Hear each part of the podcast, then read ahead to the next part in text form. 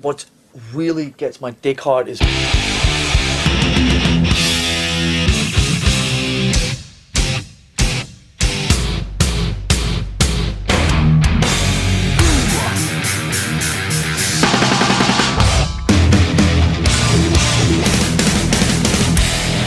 So fucking what? Give me fuel, give me fire, give me that which I desire.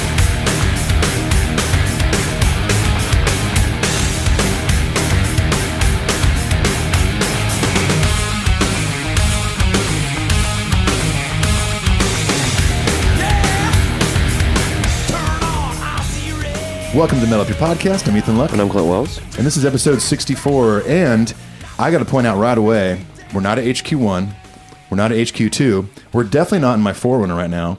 We're at what now is called HQ4. We're at the Smokestack, Paul Moak Studio. Paul, Paul?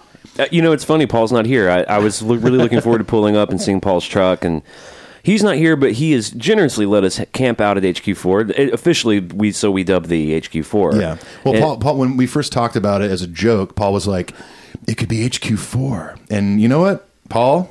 Paul, Paul? it is now. For those of you who've not heard us go on and on about it, it's one of the coolest boutique studios in Nashville. And all of that, Ethan and I have made lots of records in town. Yeah. we've seen a lot of stuff. Been in really big historic rooms here in town, Woodland and RCA and all this. But the smokestack is it's got its own thing, man. It's its own flavor, man. Um, I tell people often who, who are looking for a place to record, like, you got to go record there, go check it out.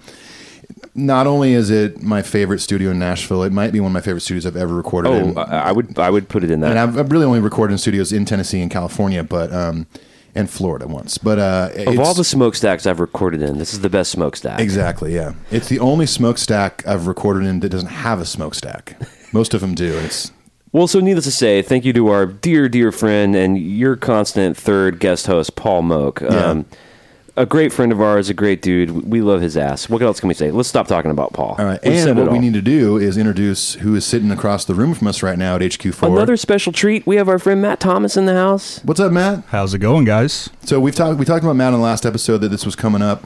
Matt did pyro for who did he do pyro for? Why is he here? Uh, I think it was uh, was it Limp Bizkit? It was Limp Bizkit, yeah. Or no, Avril Lavigne. System of a Down. Okay. Oh yes, correct. That's- I actually like that band. No, he did the North American Stadium tour. For those of you who were lucky enough to attend that show, during the song "One," when all the shit went off and you felt like your eyebrows just got burned off, Matt was responsible for. Yeah, some anytime Of you saw the fire on the top of those trusses at the, at the top of the screens, that was Matt. So we're going to get into all that and talk to Matt about how his day works on that on a tour like that, how uh, involved it is in setting that stuff up. Where do you is it gasoline? Is it kerosene? Is it butane? Is it I don't know. that. Is it an LED screen? Is it, all hairspray? fake? Yeah, it is hairspray. By the I way, think it's just a guy on top of the truss with a lighter and a can of hairspray going.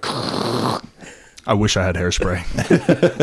So, if you're just joining us, maybe for the first time, maybe your friend told you about us this past week. We're an All Metallica podcast. Ethan and I are two professional touring musicians based out of Nashville. We get together once a week um, to talk about our favorite metal band, Metallica. Correct. So, we're glad you're here. Thanks for being on the ride. Let's just go ahead and get the housekeeping shit out of the way. Let's, Let's do, do it it. quick. We do a thing called an iTunes contest. All you got to do, go leave us a positive review on iTunes. We put your name into a drawing. We draw five names a month. This month's a little unusual, just like in February. We're doing 10 winners, and we're giving you access to our patron exclusive All Metallica Covers EP, Cover Hour Black and Volume 1, and the debut Lunar Satan single, We Ride the Skies. All you got to do is leave the review, and we draw your name. So go do it. It's not hard. Good It's so God. easy. takes a second. Maybe three seconds, but come on. We're around 260 or 270 positive reviews. We're looking real good over there. Every little bit of that helps. Oh, yeah. We really appreciate everyone who's taking the time to do it. I mentioned the Patreon. We have this thing called Patreon. We're going to talk about that a little later. We want to mention our new patrons this week. Yeah, we got three new patrons this week.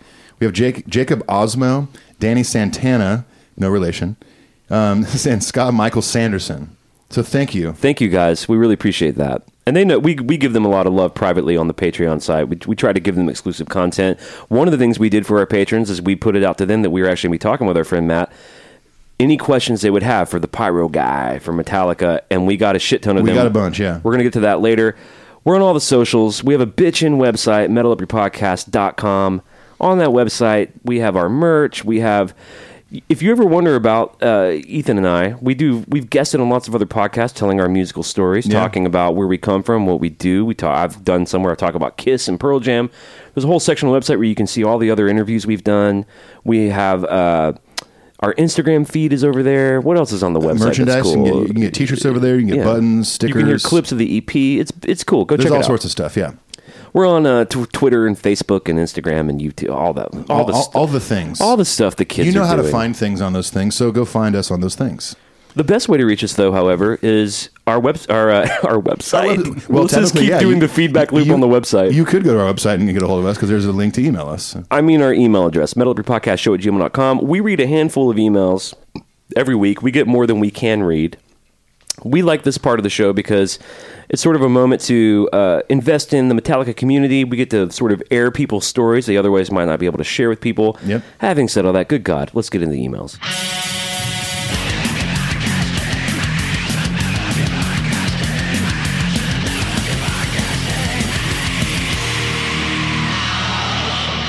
All right, our first email is from Will Valor. Hey guys, I just heard my name announced as the winner of the free download of Cover Our World Blackened. Thank you so much, but I've already downloaded it and have been listening to it since I'm also a patron. Well, thank you very much, Will Valor. Um, great job on reimagining, reimagining the songs. If you'd like to forward it on to one, another one of your listeners, please, please feel free. Well, that's very, very generous. Cool.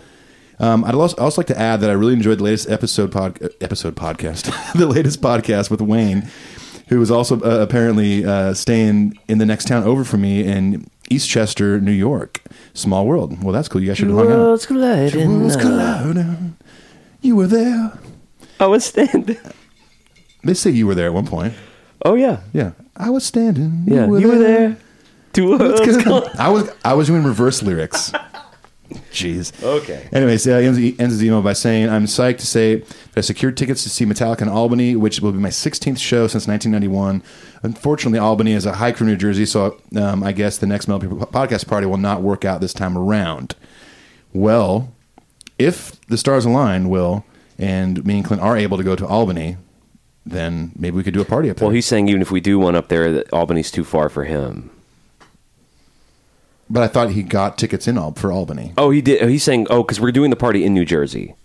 So okay, here Well, we, were going to do the party in New Jersey, but there's no New Jersey show. But now there's no New Jersey. So we're, we're probably if we go to the Albany show, the party will be probably in Albany. yeah, all that kind of stuff. Uh, Sorry, that's gotten confusing That's with okay. all the, the announcement of all these tour dates. Uh, all, uh, the closer it gets is, is when we'll we'll kind of start talking about which shows we can go to. We don't know yet if we're going to be on tour or not with our other jobs. So, but we'll let you know on our podcast as soon as possible. Thanks, Will. Our next email is from Mike Fell. He says, Guys, dug the Wayne Summers interview. To answer your question, I totally give it back to the boys, talking about the Master Puppets backdrop, of course. He says, I'm not a collector, and no way that makes it up, and no way that would make it up into our house. I can't even put up the poster I bought at the Nebworth UK show on the World Magnetic Tour. The boys appreciate it more than I ever could. Also, I loved the concept of underappreciated songs, which was the episode we did with our friend Tom Clee. Right.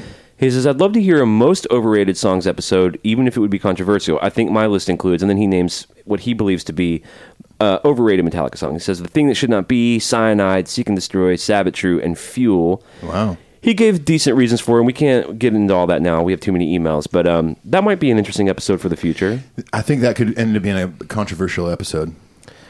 I love controversy. Uh, we love it We're over steeped here. in controversy. Hmm. Hashtag me too. Okay. He says, anyway, curious for yours if you dare to go there. We will. We'll do it. That'll be fun. He says, Mike in Houston, P.S. Lunar Satan is seriously great. it's true.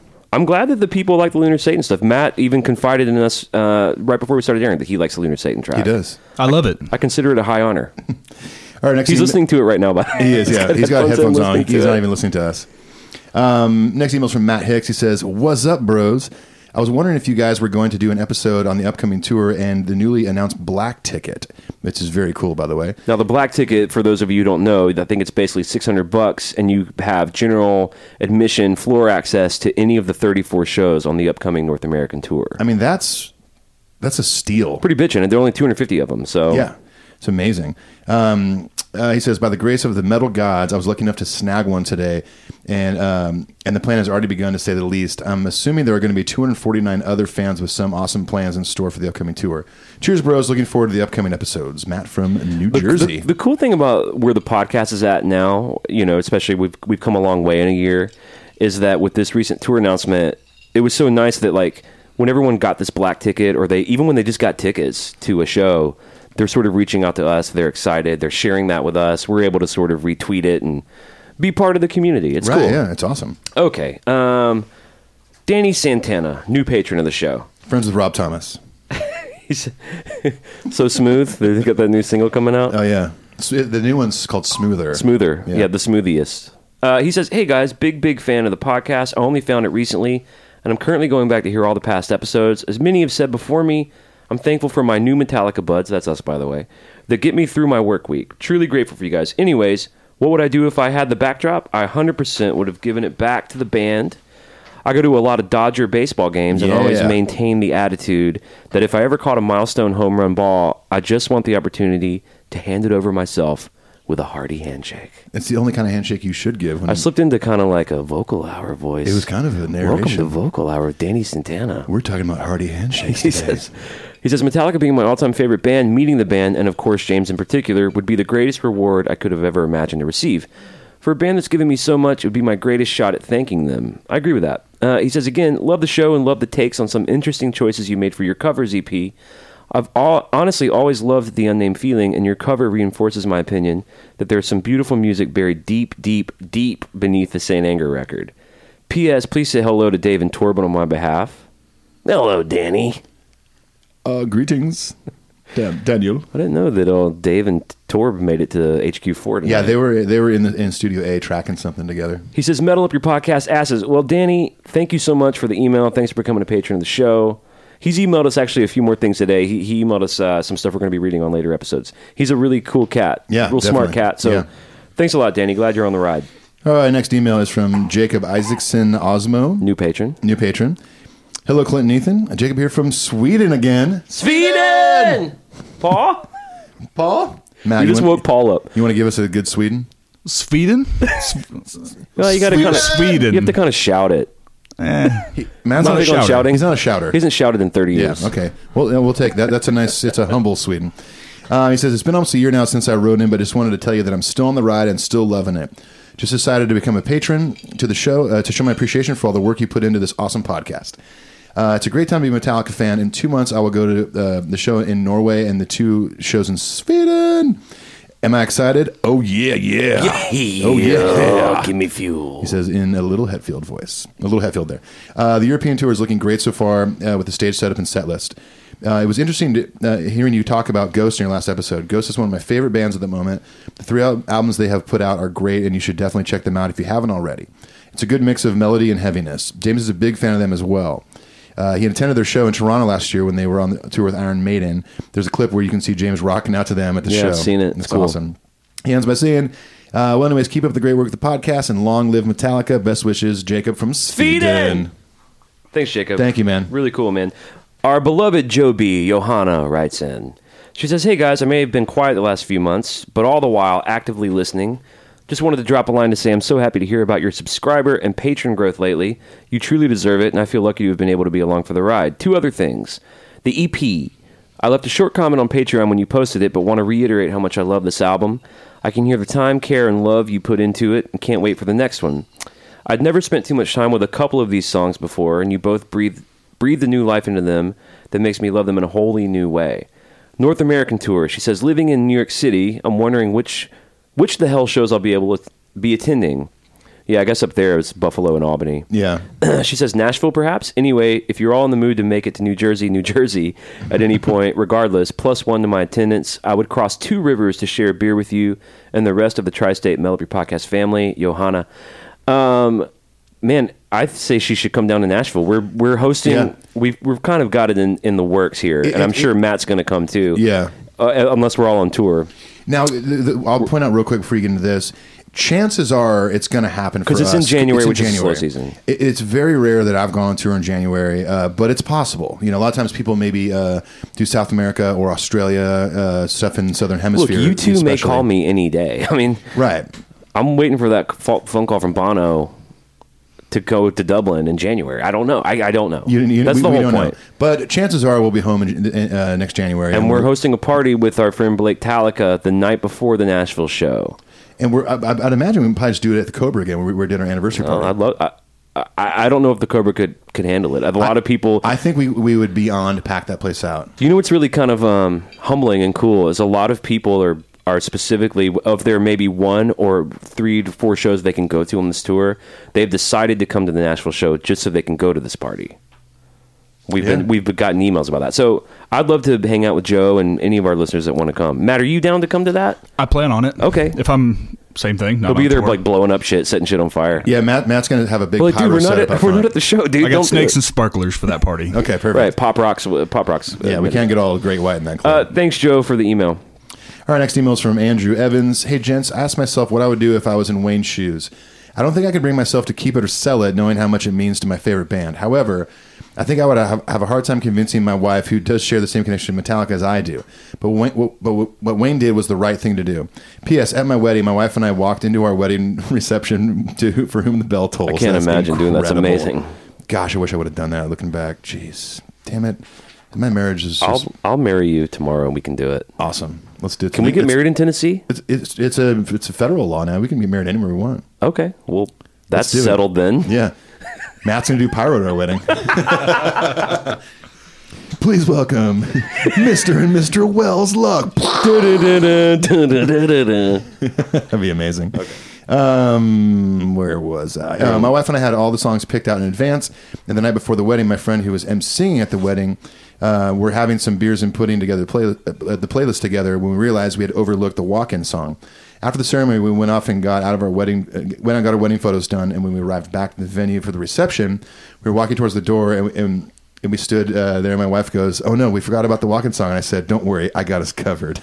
about thirty seconds later, for whom the bell tolls starts, her face was priceless, but everyone, everyone loved it, and it made uh, made for a great talking point. Anyways, guys, I have some old episodes left to catch catch up on yet, um, so I'll keep chipping away at them. Yours and rock and roll. Uh, thanks, Andrew. That is amazing. that Well, you- she's like, uh, is it too soon for an annulment? Is the en- what's the annulment clause here? now was her a look on her face priceless, as in like I can't believe. yeah, you, did could this. priceless could really cover a lot of ground. It could there. have either been I can't believe you did this, or it would have been I can't believe you did this. I think he needs to email my fiance because we're still kind of in the planning phase. That's right. Of You're our, Ah. newly engaged, Ah, yeah. right? So uh, that could probably ruin our wedding too. or it, or bless it. Probably. I mean, I Well, think we- Yeah. well, uh, you know, I think our listeners may be curious. We're going to get into Matt's whole deal here soon, but just while we're here, uh, planting a flag here, are you a Metallica fan? I am. Okay, so that that's on the table. I mean, that could I happen. am. She's. It's not really her style of music. Uh, Classic for almost every relationship ever. Dude loves Metallica, lady not so much. Yeah. She'll Although get we have over it. many lady fans that love it, of course. oh yeah. I, I think she can get over it. Yeah. Okay. cool. Great way to start. The, great way to start the, the relationship. Uh, thanks so much to whoever Andrew was it Andrew? Sorry. that was Andrew Evans. Yeah. All right, and I gotta say, uh, the the response to the Wayne episode and Wayne's whole story has been super positive. It's been great, yeah. we put it out to the listeners. What would you do? Would you give it back? Blah blah blah. Everyone has said that they would try to emulate what Wayne did. He truly is a hero. He's a hero. Okay, Troy Sigafoos. I'm sick of the foo. I'm sick of the foo who doesn't eat his greens. Troy Sigafoos says, Hey, Clint Ethan, my name's Troy. I'm from Pittsburgh. I'm 17. Huge fan of your podcast, and I'm pretty behind. I've just finished the reload episode, but I must say your shows entertained me for hours. Before I heard your show, I only had the Black Album. Wow. But now I own all the pre Black Album stuff and Hardwired. Listening to you guys has made me even more of a fan of the music than I once was. It's mostly just metal and grunge, but it's amazing. I'm really hoping to see Metallica in October. I've never been to any kind of concert before. Wow. So that will be a new experience, hopefully. I also want to share a story from school today. We're talking about World War One in history class when my teacher put on the one music video and then was promptly fired, by the way. the one music video to show trench warfare effects. I was wearing my green Justice tee, so I was really surprised when I heard the beginning, and now I have to write an analysis paper on disposable heroes. I might way. have the best history class ever. Your fan, Uh, Troy. You do have the best history class ever. Man, I love hearing from like younger listeners like I Troy. know, it's great. Really appreciate you listening, Troy. Tell all your tell all your Metallica nerd friends like us that uh, that we exist. Well, and you know what? I mean, uh, I'm, I'm assuming your teacher knows the themes of war James has written about on, on a lot of records. But if he doesn't, maybe you can remind him. There's a lot of other songs that have to do with that kind Well, of stuff. he's writing this analysis paper on the Invisible Heroes. I know it's amazing. There we go. Okay. All right, Last our- email. Last email from Stephanie Zink. She says, "Heyo." Uh, so it's Monday, and I've already booked the hotel for Nash- the Nashville show on the 24th. That's the she's- 24th of January. I know it's a fucking almost a year away. Yeah. um, Who knows? the planet might be in smoldering ashes by then. We don't know. Good God. Uh, she said, "Looking forward to meeting up with you guys the night before. I know Blake Talica was talking about the pre- a pre-party, so I'm looking forward to that one. Uh, seems like a lifetime away at this point. Um, I'm going to be hitting the following shows on this tour: Nashville, Cleveland, Cincinnati. Planning on early entry for that show, uh, Louisville and Indianapolis. And now we wait. Later, Stephanie. Stephanie's also a patron of the show. Really sweet chick. Uh, really cool. She actually won the Master of Puppet, Puppets, Master of Puppets, Master of Puppets, yeah. the Master of Mary Poppins deluxe Yeah. box set. Uh, always good to hear from Stephanie. We're going to see her at the party. A lot of people are going to come to this party. Well, we better be home. I know. Shit. I'm still bummed I missed the one year anniversary. I know. You missed it by like a couple days, I What, think, what- too. yeah. What were you doing? Why couldn't you make it? I had just came home from tour, I think three or four days before, Mm-hmm. and me and the fiance took a road trip. We went to the Grand Canyon. you invested in your relationship, but that that Yeah, that's, I had to. That's a good excuse. Yeah. Uh, that, ladies and gentlemen, was the emails. Good God.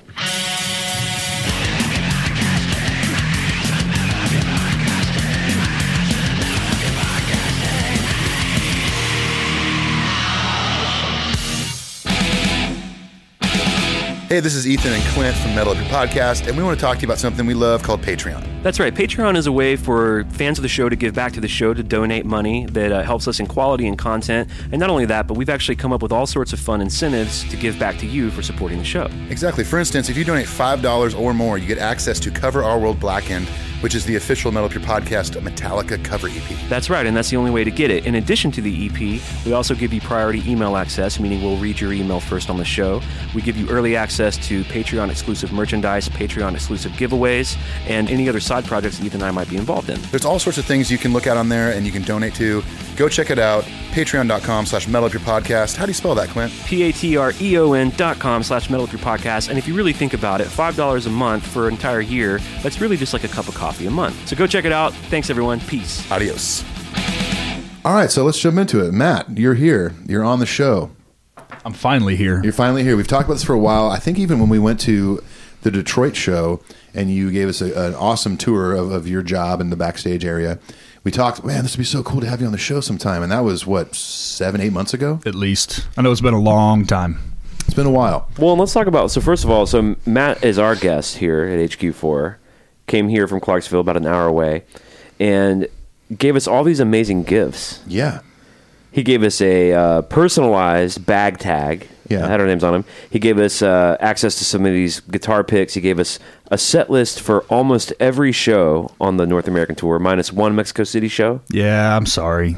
Yeah, You really you really let us down. You I'm a horrible Fired. person. I know. you fired. You fired. And the thing is, at that Oh, tour, and don't forget the, the gift card. Oh, the gift card, We're the gonna all give within your this out on hands. the the show. we're we're going to use this. Uh, oh, we're actually going to give that out on the show. That's right. Yeah, we'll get it on the show. And Matt, the, the, the, the amazingly kind person that he is, preloaded this with 25 bucks. That's how you had to buy it. Right. Um, I actually have one with nothing on it because my wife works for Starbucks, so no big deal. But Matt preloaded this thing out of the kindness of his heart and his wallet with 25 bucks. So we're gonna give away on the show. It's the the Starbucks uh, partnership. Yes, the whatever. all within my hands Yeah. thing. But also at our at the show we went to, he gave us guitar picks. He gave me. He gave us a one of Lars's drumsticks. Yeah, I think you got a Lars stick, and I think you got a James stick. Maybe Mm-hmm. I, know I, I, I got a large stick, but it was it was for the the, the big drums. The Now That We're Dead that, that we moment. didn't love. okay. Yeah, You're like a Metallica Santa Claus. Metalliclaws, yeah. Meta- Metalliclausica.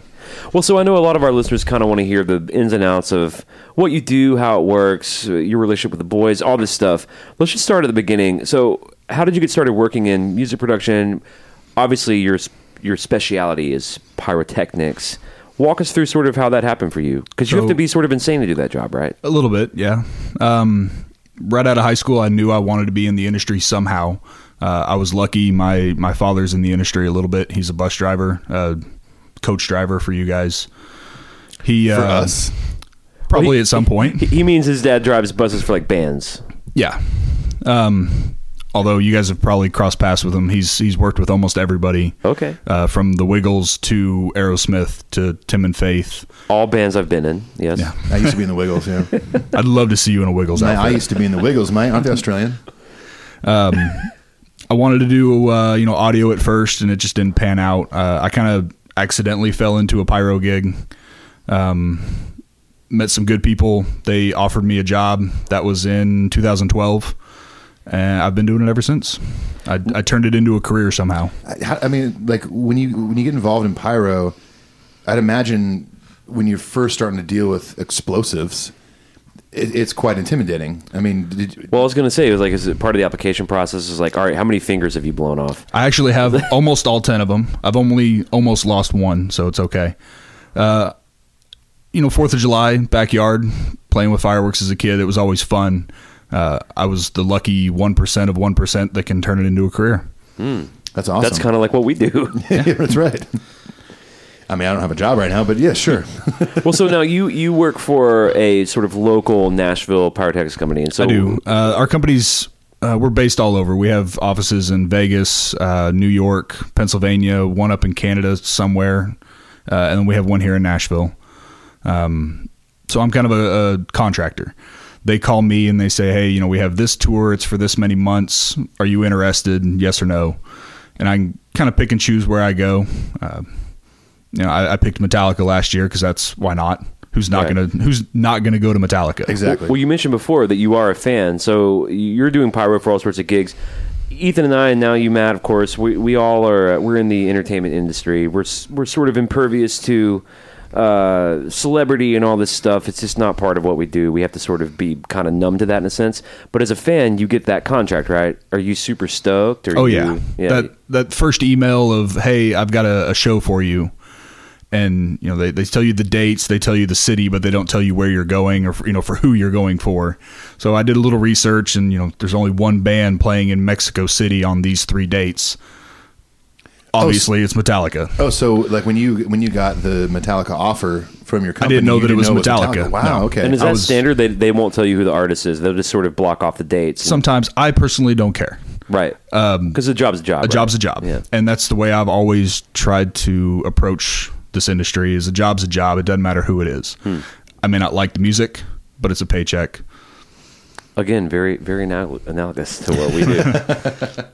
but when i found out it was metallica it's you know you, you get a little excited about work and it was fun Well, sure, yeah. I mean, I mean, I, I've done you know work where I'm playing foreign artists, playing in bands, also working for bands as a guitar tech, this and that.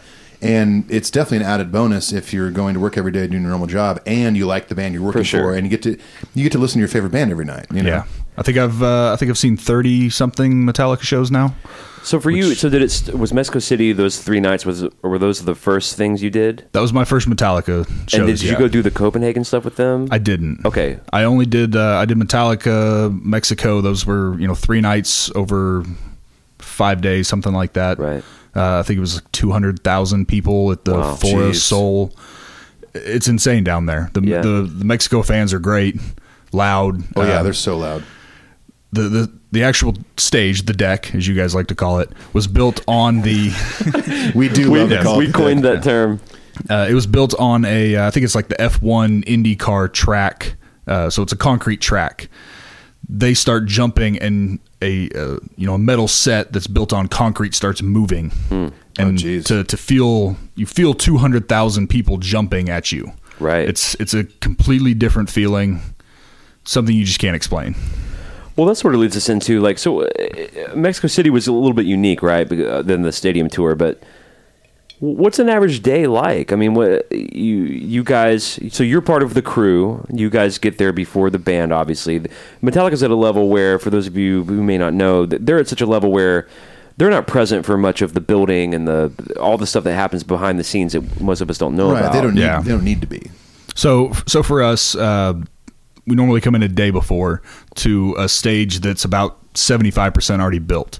so there's people even getting there before the pyro even team before us yeah to start building. i think it was a three day steel build which is where they actually come in they put the towers up they build the the steel that goes underneath the actual stage they put the decking down the tour crew. So you just called it a deck. See, Yeah. it's not just us, man. Decking. decking.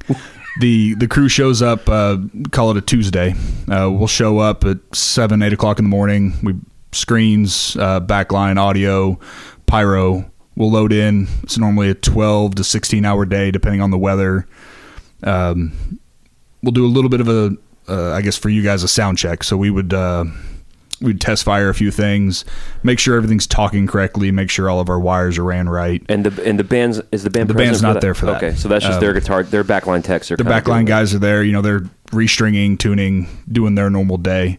Uh, then say on Wednesday we would come back in around ten, do another full walkthrough, a proper sound check, uh, and then get into a, a, a normal show day. Hmm. Um, but this tour was a little bit bigger. Uh, the just the, the sheer size of the tour, we actually had three sets.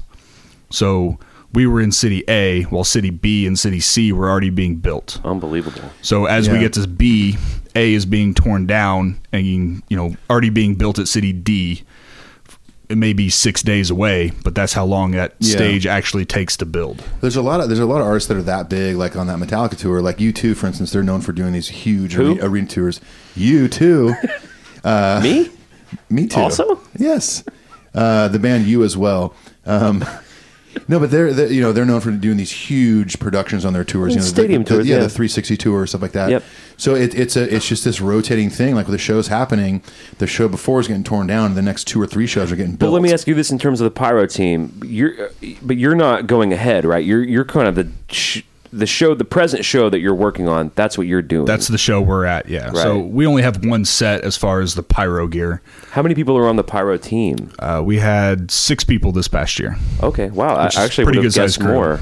Yeah, I I actually don't would have think guessed more. more, but so six of you. six. We have um we had one you know dedicated pyro guy that did all of the actual stuff that went up in the air that everybody saw. Bart Simpson, yes. We had uh, we had two guys that did all the stuff underneath the deck. Um, you know, the moth and the flame, and the one, the dancing flames, and then Right. myself, and I had another guy that was climbing for me. That he would actually go up to the top of these towers, you know, 75, 80 feet in the air with a rope.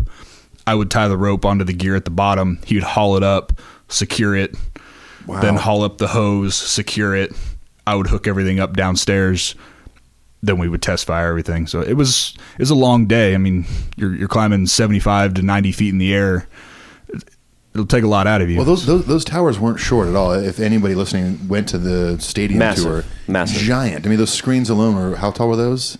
oh, I, I don't remember Well, Uh, the Uh, you're, screens you're not now. a E So hundred maybe we're not- 175 175 million guy. But, no, but I mean, those towers are huge. I mean, we said Yeah. 50, 60 feet. and we were above that. Yeah. Uh, we used hundred foot hoses for the entire, cr- you know, for all of the the positions, and we used every inch of hose, Yeah. just out of necessity. It's So when you're talking about tying ropes and guys climbing and obviously knowing the pyro itself, like what what kind of training did you have, if any, or like what what are the prerequisites? I, I know I, I jokingly mentioned how many fingers were blown off, but to, to, to sort of like be trusted with that sort of level of danger and security and safety, wh- what like walk us through what the credentials are like to be able to be trusted to do that job? I've got uh, you know a couple different uh, national uh, licenses, I guess you could say. A lot of them it's just background check, making sure I'm not a felon, I'm not crazy. you don't on want a crazy Facebook, person. You're on MySpace. a lot of it's you know just figuring out how to put stuff together. I'm I'm lucky where I'm very mechanically inclined, so I've learned how things work. I learn how things work very quickly. So when something breaks, that's that's how you can really tell a good tech is not how well he can do the job every day. It's when things are broken, Solving how problems. quick, yeah, how Right. quick can you get it fixed? Or a lot of times, like the second it breaks, before even looking at it, you can usually tell, like, like you know, as a guitar tech, it's like if all of a sudden I hear something go wonky, I'm like, oh, that's that stupid fucking pedal that gives me trouble every day. Or you- Yeah. for you, it might be like that damn hundred foot hose. Yeah. Well, I remember at the St. Louis show, I was able to talk to you a couple of times. I talked to you before the show, I talked to you right before Metallica went on, and then we got to hang out a little bit afterwards. And in St. Louis, you guys actually weren't able to do the Dancing Flame thing because it had been raining all It night. rained, and this was one of those tours where we just accepted the rain. It- it, Southside, rained almost every day. summertime. It felt like, yeah, it was. I think even in Philly when you were there, It wasn't bad, but it rained a little. I bit. think it rained the day before. Um, there was there was days where we were still working at four o'clock in the morning, and it was snowing and Jeez. ice and When rain. you went up to Canada, maybe. Right? It wasn't even Canada. I think it was uh, uh, MetLife, um, Where's Uh, is that? that in New New York? New Jersey, Jer- New Jersey? Yeah, I've heard of Are New we Jersey. joking, or was it actually in New that was Jersey? actually No, New that's Jersey. Yeah. um, that was a rough show. Uh, Boston the next night was a rough show. It just, uh, but it Mm. in, in rained terms a lot. in terms of your job, in terms of like getting the pyro off. Well, and you got to figure if I've got a guy 90 feet in the air and it's raining and it's snowing and it's icing, it's not safe for him to be up there. So I'll bring him down. You know, hey, let's let's go warm up. Um, we tried using uh, little Jimmy lift buckets to to take the gear up instead of ropes for those days, and sometimes it worked, sometimes it didn't. Um, it- it was a rough tour, but we got it done. Every now and then we'd have issues, like you said, in, in St. Louis. The the um, those were called flame bars. Those just didn't work. Hmm. They got wet. We didn't have enough time to dry them out. When you guys were in Detroit as well, we had a flash, you know, a quick pop up rainstorm. And that's why I wasn't able to come see you guys at Hockey That's Town. right, yeah. Uh, it was a. We tried to get everything covered up. We ended up getting it dried out uh, just in time for the show, and we were down there with with hair dryers trying to get Right, you actually electronics mentioned that. dried So- out. I, I think it would be surprise a lot of our listeners to know that at that level, like you're solving problems. You- You're literally putting these things in front of hair dryers in the in the venue bathrooms, right? Well, we didn't even have that uh, luxury of that. We actually went and bought blow dryers That day? That day, and ran extension cords, and we were blow drying electronics, just trying to get them dry enough to work. Amazing. So, so let me ask you this: so, so when you have to make that kind of decision, like, hey, we actually need to go purchase blow dryers. Obviously, Metallica's a very successful band. There's overhead and stuff, but we all have like people above us that have to keep an eye on budgets and stuff. You have that sort of carte blanche to say uh, we need a runner to go get blow dryers. Yeah, Yeah, it was or, uh, or there's no pyro tonight. pretty much, and that's what we told them. Like this is this is the deal. If you want pyro, go to Home Depot, I th- Walmart, wherever they went. Get us at least two hair dryers now. Now, when you have these kind of hiccups, which are in in our world, in our sort of normal world of working in the entertainment industry, um, th- this happens all the time. You have to solve the problem. Would would a conundrum like that even reach the band? No, They, they would never even know that that. I'd imagine the only time it would reach the ban is if it was pushing the set time back. if it well, and we would never do that. Right. that's one of those things. You would we'll kill work, the pyro before it pushes set time back. Yeah, we're not going to push anything back any further than what we're allowed to. Sure.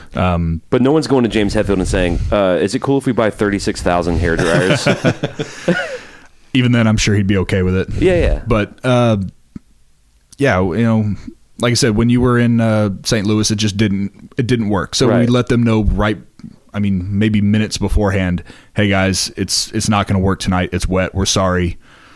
We'll make it up for you tomorrow night. Do you remember the St. Louis show? I, I know it's not, i i this is not a pyro thing, but that was the first night that they had to build that thing for Lars. Yeah, the little rain deck thing. Um, And we after were all that night. confounded. Yeah, that was the first time anybody had ever touched it. Well, we could tell. I mean, we could tell that. Um, obviously, me sort of being privy a little bit to w- the, the behind the scenes stuff. We're in the snake pit. Me and my friend Brad, front row, and we're watching this build this thing, and we were all just like, "What the fuck is this thing?" And they were having trouble putting it together. You yeah, could that was tell the it- first time anybody had put any hands on it so at all. It, it was so it was already a creation that just hadn't been used yet. It was something I Correct. think they prepared for, but it actually pushed the show back. a few minutes, yeah. Not, not um, nothing crazy. And I don't think it rained after that. I No. think once they built it, it, it, course. It right rained all day And- until the show. uh, After that day, that was a mandatory build during build day or set day. They like built regardless it- of weather. Correct. Yeah, they built it anyways, and then right before doors, they would make that call of, "All right, looks clear. Take it down, put it away, put it in a truck, or okay, let's keep it. We'll, we're, we might use it." I don't think Yeah. Hmm. we actually ever used it though, but it was a good thing to have. I mean, you can't let you can't let that kind of a drum set get wet. for sure. Well, I mean, not, I mean, not in the drum set. but I mean, you got expensive ass, ass microphones on that thing, cabling, all that The stuff. lights and stuff. Yeah, So okay, so assuming nothing goes wrong, we talked about the build process. There's the three builds happening in advance. Let's say it's just a normal day. There's no rain. There's no bullshit. Walk us through kind of briefly w- when you wake up. What's your day like so we'll wake up, uh, we'll come in. First thing we do is go to catering because for bre- for bre- what time w- is breakfast? Uh, yeah, breakfast nine, sometimes ten, depending on what time we get to the arena. Uh, depending on what city we're in, will depend on you know time zones, what what time sunrise actually is. We try to get there pretty close to sunrise. so we'll have a day sheet for every different day. yeah, we'd get an email the night before saying, "Hey, you know your your call time is you know." 9 a.m. Right. Um, so we get there nine o'clock or so, have breakfast. We dump a truck, Um, and then, like I said, we kind of have three separate crews of people. We had a the downstairs crew, the upstairs crew, and then a pyro crew. So we'd get all this stuff pushed to the room. He'd start building the pyro stuff. Uh, you know, the downstairs guys would start building their stuff, and then me and my guy would kind of get everything separated. We'd start our day. We'd try to get as much done as we could by lunch. Come down and eat you know, and as soon as lunch was over, we're right back at it. Uh, there's days where five o'clock we're back at the hotel having a drink. There's days five o'clock in the morning we're just now getting done. So a day could be twelve hours, a Right. day could be twenty hours. Wow. Yeah, I mean, I, I've you know, like I've talked about in the podcast before. I've you know, I've worked for Kings Leon for a while, and yeah, there's just certain things that you just can't anticipate, and then it might turn your day into a 20 hour day or whatever. Yeah. Whether that be weather or that be malfunctioning equipment or something. And we would pick up on that, you know, if if something didn't work, uh, you know, say Tuesday night, Wednesday morning, that's the first thing we're diagnosing. Sure, yeah. You know, why didn't this work last night? Let's take it apart, let's rebuild it, see if it's just maybe wet. We'll test fire it. If everything goes well, everybody gets to have a drink at the end of the night. It sounds like you you guys should have built a bunch of uh, what Lars had over his drum kit, but little tiny versions of it. We did. Um, certain things were built to get wet. Uh, certain things obviously can't, you know, electronics. And we would use Visqueen, uh, Yeah. which is for the normal person a, a tarp. It's a real thick plastic. Yeah, plastic. Uh, we would cover certain things. Um, we had you know steel covers for certain things so they wouldn't get wet in certain areas. Um, a lot of our equipment has actually been waterproofed because of working outdoors, working in the rain. Uh, companies have kind of caught up with us. Of you know we have to be able to let it get wet and still function and still be safe. Sure. When So- you when you say you've tested it, you test fire it or whatever. Are you doing that at the venue? You're just sort of allotting some space to sort of. Are you testing it on the deck or? So, so yeah, we would test things on the deck, and we would be given you know maybe thirty minutes at the end of our build day of okay, we can test the deck, we can, and the stuff up in the air, we always have that, um, I guess, authority. We can tell you know maybe the video guy or the lighting guy that's up top, hey guys, stay away from you know the pyro areas. We're gonna test gonna be fire doing something. something.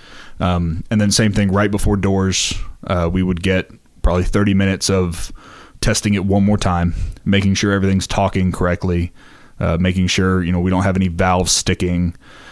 Uh, you know, all of our uh, propane levels are where they should be for whatever reason. If maybe they dropped overnight, if we had a leak, you know, we have to get that fixed before the show. Well, let's say everything's working as it should. Okay, normal load in day. You get through lunch and all this. What? Where, where does your work kind of suffer? You get a break, and I mean, are you on hand for the show? I mean, you're. Oh, yeah. So so walk us through. Um, f- do you get a break right from five o'clock? You said sometimes you're in a hotel drinking. When are you back on hand? You've prepped everything. You've Well, I test think that's an fired off everything. day he's talking about, Oh, right? I'm sorry. Okay. Okay. Well, oh, okay, so for a load in day, You're you not know, drinking on a show day. At Uh, five no, o'clock. no, no. uh, if we get done early enough on a load in day, and we get to get back to the hotel, and we you know maybe I'll go to Clean the, up, Yeah, yeah. go take a shower because we definitely need it. Summer tour. Uh, I think it was Miami where it was 110 degrees, Ugh. uh, 100% humidity, and it rained, and it was just a sticky, yeah. wet, Super humid. Yeah. and we finally get back to the hotel. Everybody took a shower. We all met downstairs. At, you know, it was a good day for us. We were actually able to get everything done early enough. We got to go have a vodka. Because whereas like ri- like riggers are able to do their work all day, and then they kind of can just during the show they're pieced out. Oh yeah, and then they have to break it all down, of course. But you Yeah. have to work all day, setup day, and then you're on hand because you're actually firing shit. yeah. I remember you took a picture of uh, you remember you took a picture of me and Brad. I didn't even see it. You were under the snake pit. Yeah, I was 'Cause I you was guys under the actually- deck, you're- and I I was able to see you through uh, Like our a little mesh. white mesh. And, Yeah. yeah. Um, but yeah, during the show, we're everybody's you know paying attention. Everything's fired from one position. We actually have a shooter, and that's his job. Is to he listens to the song, he knows his cues. So what would an example be? Like a song moment. Uh, you know, for fuel. Okay. And he's got uh, Which, by the way, I just have to say, this without kissing your ass, one of the highlights of the stadium tour was the pyro in fuel. oh, yeah. yeah. that's Uh, and one of my favorite songs You too. have to have Me pyro too. on a song called Fuel also. One of his favorite songs. You hear that? Yeah, I did. We got a reload lover over here. We'll uh, we'll go through my top five here in a minute, which I think three of Oh, my we- top oh, five. we will. Yeah, He's I have a top hosting the five. show. You're directing the show now. Okay. Funny Interesting. thing, your uh, your guy that said he had his overrated episode Yeah. songs. I think three of my songs were on his overrated list. I know. I was gonna say oh, I, I didn't agree with any of his overrated songs. Think they should not be Sabbath True Fuel. Yikes, those are my favorites. Okay, but yeah, Fuel Fuel's one of my favorites. Uh, not Well- only for the pyro, but it's a good song. Well, actually, let's. let's- So the set list was mostly the same, right, for the North American tour. There were a few rotating slots, Fuel being one of them. Let's go through kind of the set. What, what were your big moments? So you're on you're on hand for the show. The show's happening. They're coming out with Hardwired, so yeah, Hardwired. Um, we didn't have anything for Hardwired that I the balloons happened, right? Uh, the balloons went up for Hardwired and then down for Atlas Rise. Right. So um, we didn't control the balloons, but they did pop, and we gave that pop sensation behind it. you made that sound. Uh, yeah, and they're called FEDs, I believe, is what we called them. Uh, they're little Federal sparkle. European dichotomies. I Yeah, believe is dichotomies. the- Those They- weren't. Those weren't like. Uh, like, like uh, I know, I know s- a couple power terms. Concussion blast. Yeah, not quite concussion. Uh, they did have a uh, a little bit of a pop to them, um, which gives that same sound of a concussion. Yeah. Uh, but to give it that pop sound, you know, if a balloon pops, it's, Yeah. it pops. I don't know how that's going to sound in here. That sounded pretty good to me. That sounded great. Yeah. Let's Um, make a record in I here. thought I was at a Metallica show for a second. I thought I was about to play Alice- Alice Rice. so you had to time it with those balloons. You had So to yeah, time this pop sound. and everybody talks to each other. It's uh, you know the the band knows when it's going to happen. The balloon guys that have to hit the button to make the balloon go Pennywise away. the clown is there. I love that. There's there's, there's a, a- a dude on the tour that's Balloon the guy. balloon guy. Yeah. I think we had four. He's in catering and making balloon animals too. He's like, I do it all, guys. I do the No, balloons. I- I'm a balloon guy through and through. I'll Oh, do yeah. lots of Uh, balloons. It's up there for hardwire, then it deflates out of I- I Alice made a Rice, and balloon I one time, yeah. I made you a bicycle while you eat your lunch. the the balloon guys were actually the same guys that did the M and the A. oh, okay, cool. Which those were bitching too. I don't want to go off on too much of a tangent. No, no, but no. when I Let's saw do it. photos of, of that before we went to the, uh, any show, I thought they were like They're I- balloons. Yeah, they're They're inflatable. just really I, I big thought they were like balloons. plastic or aluminum or something, but they're Yeah. they're they're inflatable. Uh, yeah, and but you were, for- you were telling us in Detroit that they they actually suck down into uh, what did you call it? just a really big trunk A trunk. road case. Same thing. Did you call it something else? I think you called it something else. What did I call it? What did the balloon guy call it? Oh no, but you s- man, uh, you called it Um, something that kind of confounded me at the time. I mean, it wasn't like a huge mystery. But I was like, oh, that's I- called that. Cool. Well, they had name. We we name our cases. By the way, have you Uh, heard, maybe that's what it was. Have you heard the story about how we tried to get in the snake pit at Detroit? I, yeah, I was like, so everyone be cool. embarrassing. Everyone be cool. And they're like, oh no, you're you don't belong here. the sad face as you Well, walk it was- back. The it- fake the phone walk of call. shame. The fake phone call. I Clint's took the fake fake- phone call. I yeah. took a fake phone I just, call. I just kind of like looked straight ahead and kept walking. yeah, that, it was kind of up in the air that at the Detroit show. It was like, ah, you might be able to get in the snake pit. Ah, You might as well try. Sure, okay. Just look like you belong Let's there. go try. And the first dude before you got to the actual snake pit was Oh, like, he, "Yeah, oh, he, he, come on." greenlit, he greenlit us, and I was like, "Oh, motherfucker, we're in. This Oh, we're gonna fucking be the snake works. pit, yeah. No, this works." The other guy's like, "Oh no." Matt and Jason hooked it up. But so, so those were balloons. So the balloon guy does the the big the hardwire balloons with their the hardwire cover on it. Then he did the M and the A. Yeah, I think that was a four, four, three or four guys, um, and that was that was all they did. Okay. They came in in the morning, they put the M and the A up, they'd climb up top, they'd put the balloon inside the, the little sucker mechanism to blow it up and then suck it back in. And then they go back to the hotel. Now, and sleep. one of the shows I saw, whether it was St. Louis or Detroit, one of the balloons actually like actually blew up, where it looked like something went wrong They did have a couple issues because they're supposed to just deflate and then you keep the balloon. Oh. so but they I were think actually one- velcroed. Um, I think four separate pieces, and they kind of velcro together to make a little sphere. Okay. Uh, the pop was actually a string that rips the velcro, and then it sucks back into the tube. Wow. I think I never really paid a lot of Yeah. attention. That kind of it's what it looked like from when I saw it being worked on and played with. It's more of a balloon guy issue. Yeah, that's a that's a balloon guy. So thing. what's the first big pyro moment from that set list from that tour? uh, so? I'd have to look at a set list, which you We- guys uh, you we've guys got have them all of right my here. set Yeah, list. You can look at them. Uh, but yeah, Atlas was our first hit of the night. I'm pretty sure towards Fuel, uh, which was a ro- rotating slot with. Um, Well, so we have Hardwired Atlas Uh. Bells. I don't think we had anything for bells, unless So I the- have it underlined. Um, s- so then uh, uh, this particular so M- Matt gave us all these set lists from the tour. Um, Amazing.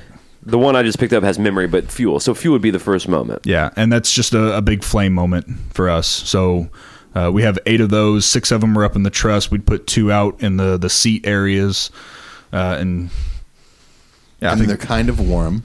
they're a little warm. Um, God, when those things went off, and we were we, we, we stood up at front of house by right by Big Mick, Blazing. And even back there, it was like, my God, those are fucking hot. Yeah, at that point, you guys are probably like 200 feet away. Yeah. I, am not a, a math guy, but I know there's Oh, join angles the club. and, That and sounds right. stuff. Yeah. Call it 200 feet. It's still really warm. Uh, there's been times where I was on the complete opposite end of the stadium during tests just to, to feel it. And it's an actual heat rush. Yeah. And I'm sure some of the listeners, a lot of the listeners have been to the show. They know that heat. Oh, yeah. That rush of heat. And it's a, I felt it in the It's- snake pit. I felt it in the snake pit and in, in Oh. And Detroit. E-, everywhere. I mean, it's, it's, And that's yeah, it's insane. I, I love that feeling, and and you guys, you know, talking to you guys afterwards and listening to the podcast, you guys talking about it. That's that's what makes me love my job. Yeah. is knowing that you guys It- could feel that heat. It was literally like Metallica's one of the biggest bands in the world. We all have these lifelong connections to their songs and stuff. The feeling of that heat was one of the biggest takeaways of the whole show. yeah, Oh, it is. Yeah, it, Right? It's al Like- it almost makes like an interactive show. Yeah. you know, yeah, you see the flames and you feel the heat. And Well, it kind gives of- you like a rush. It you kind know? of felt dangerous. Like uh, to be Yeah. honest, it was like, oh shit, should I be feeling this that that hot? Yeah.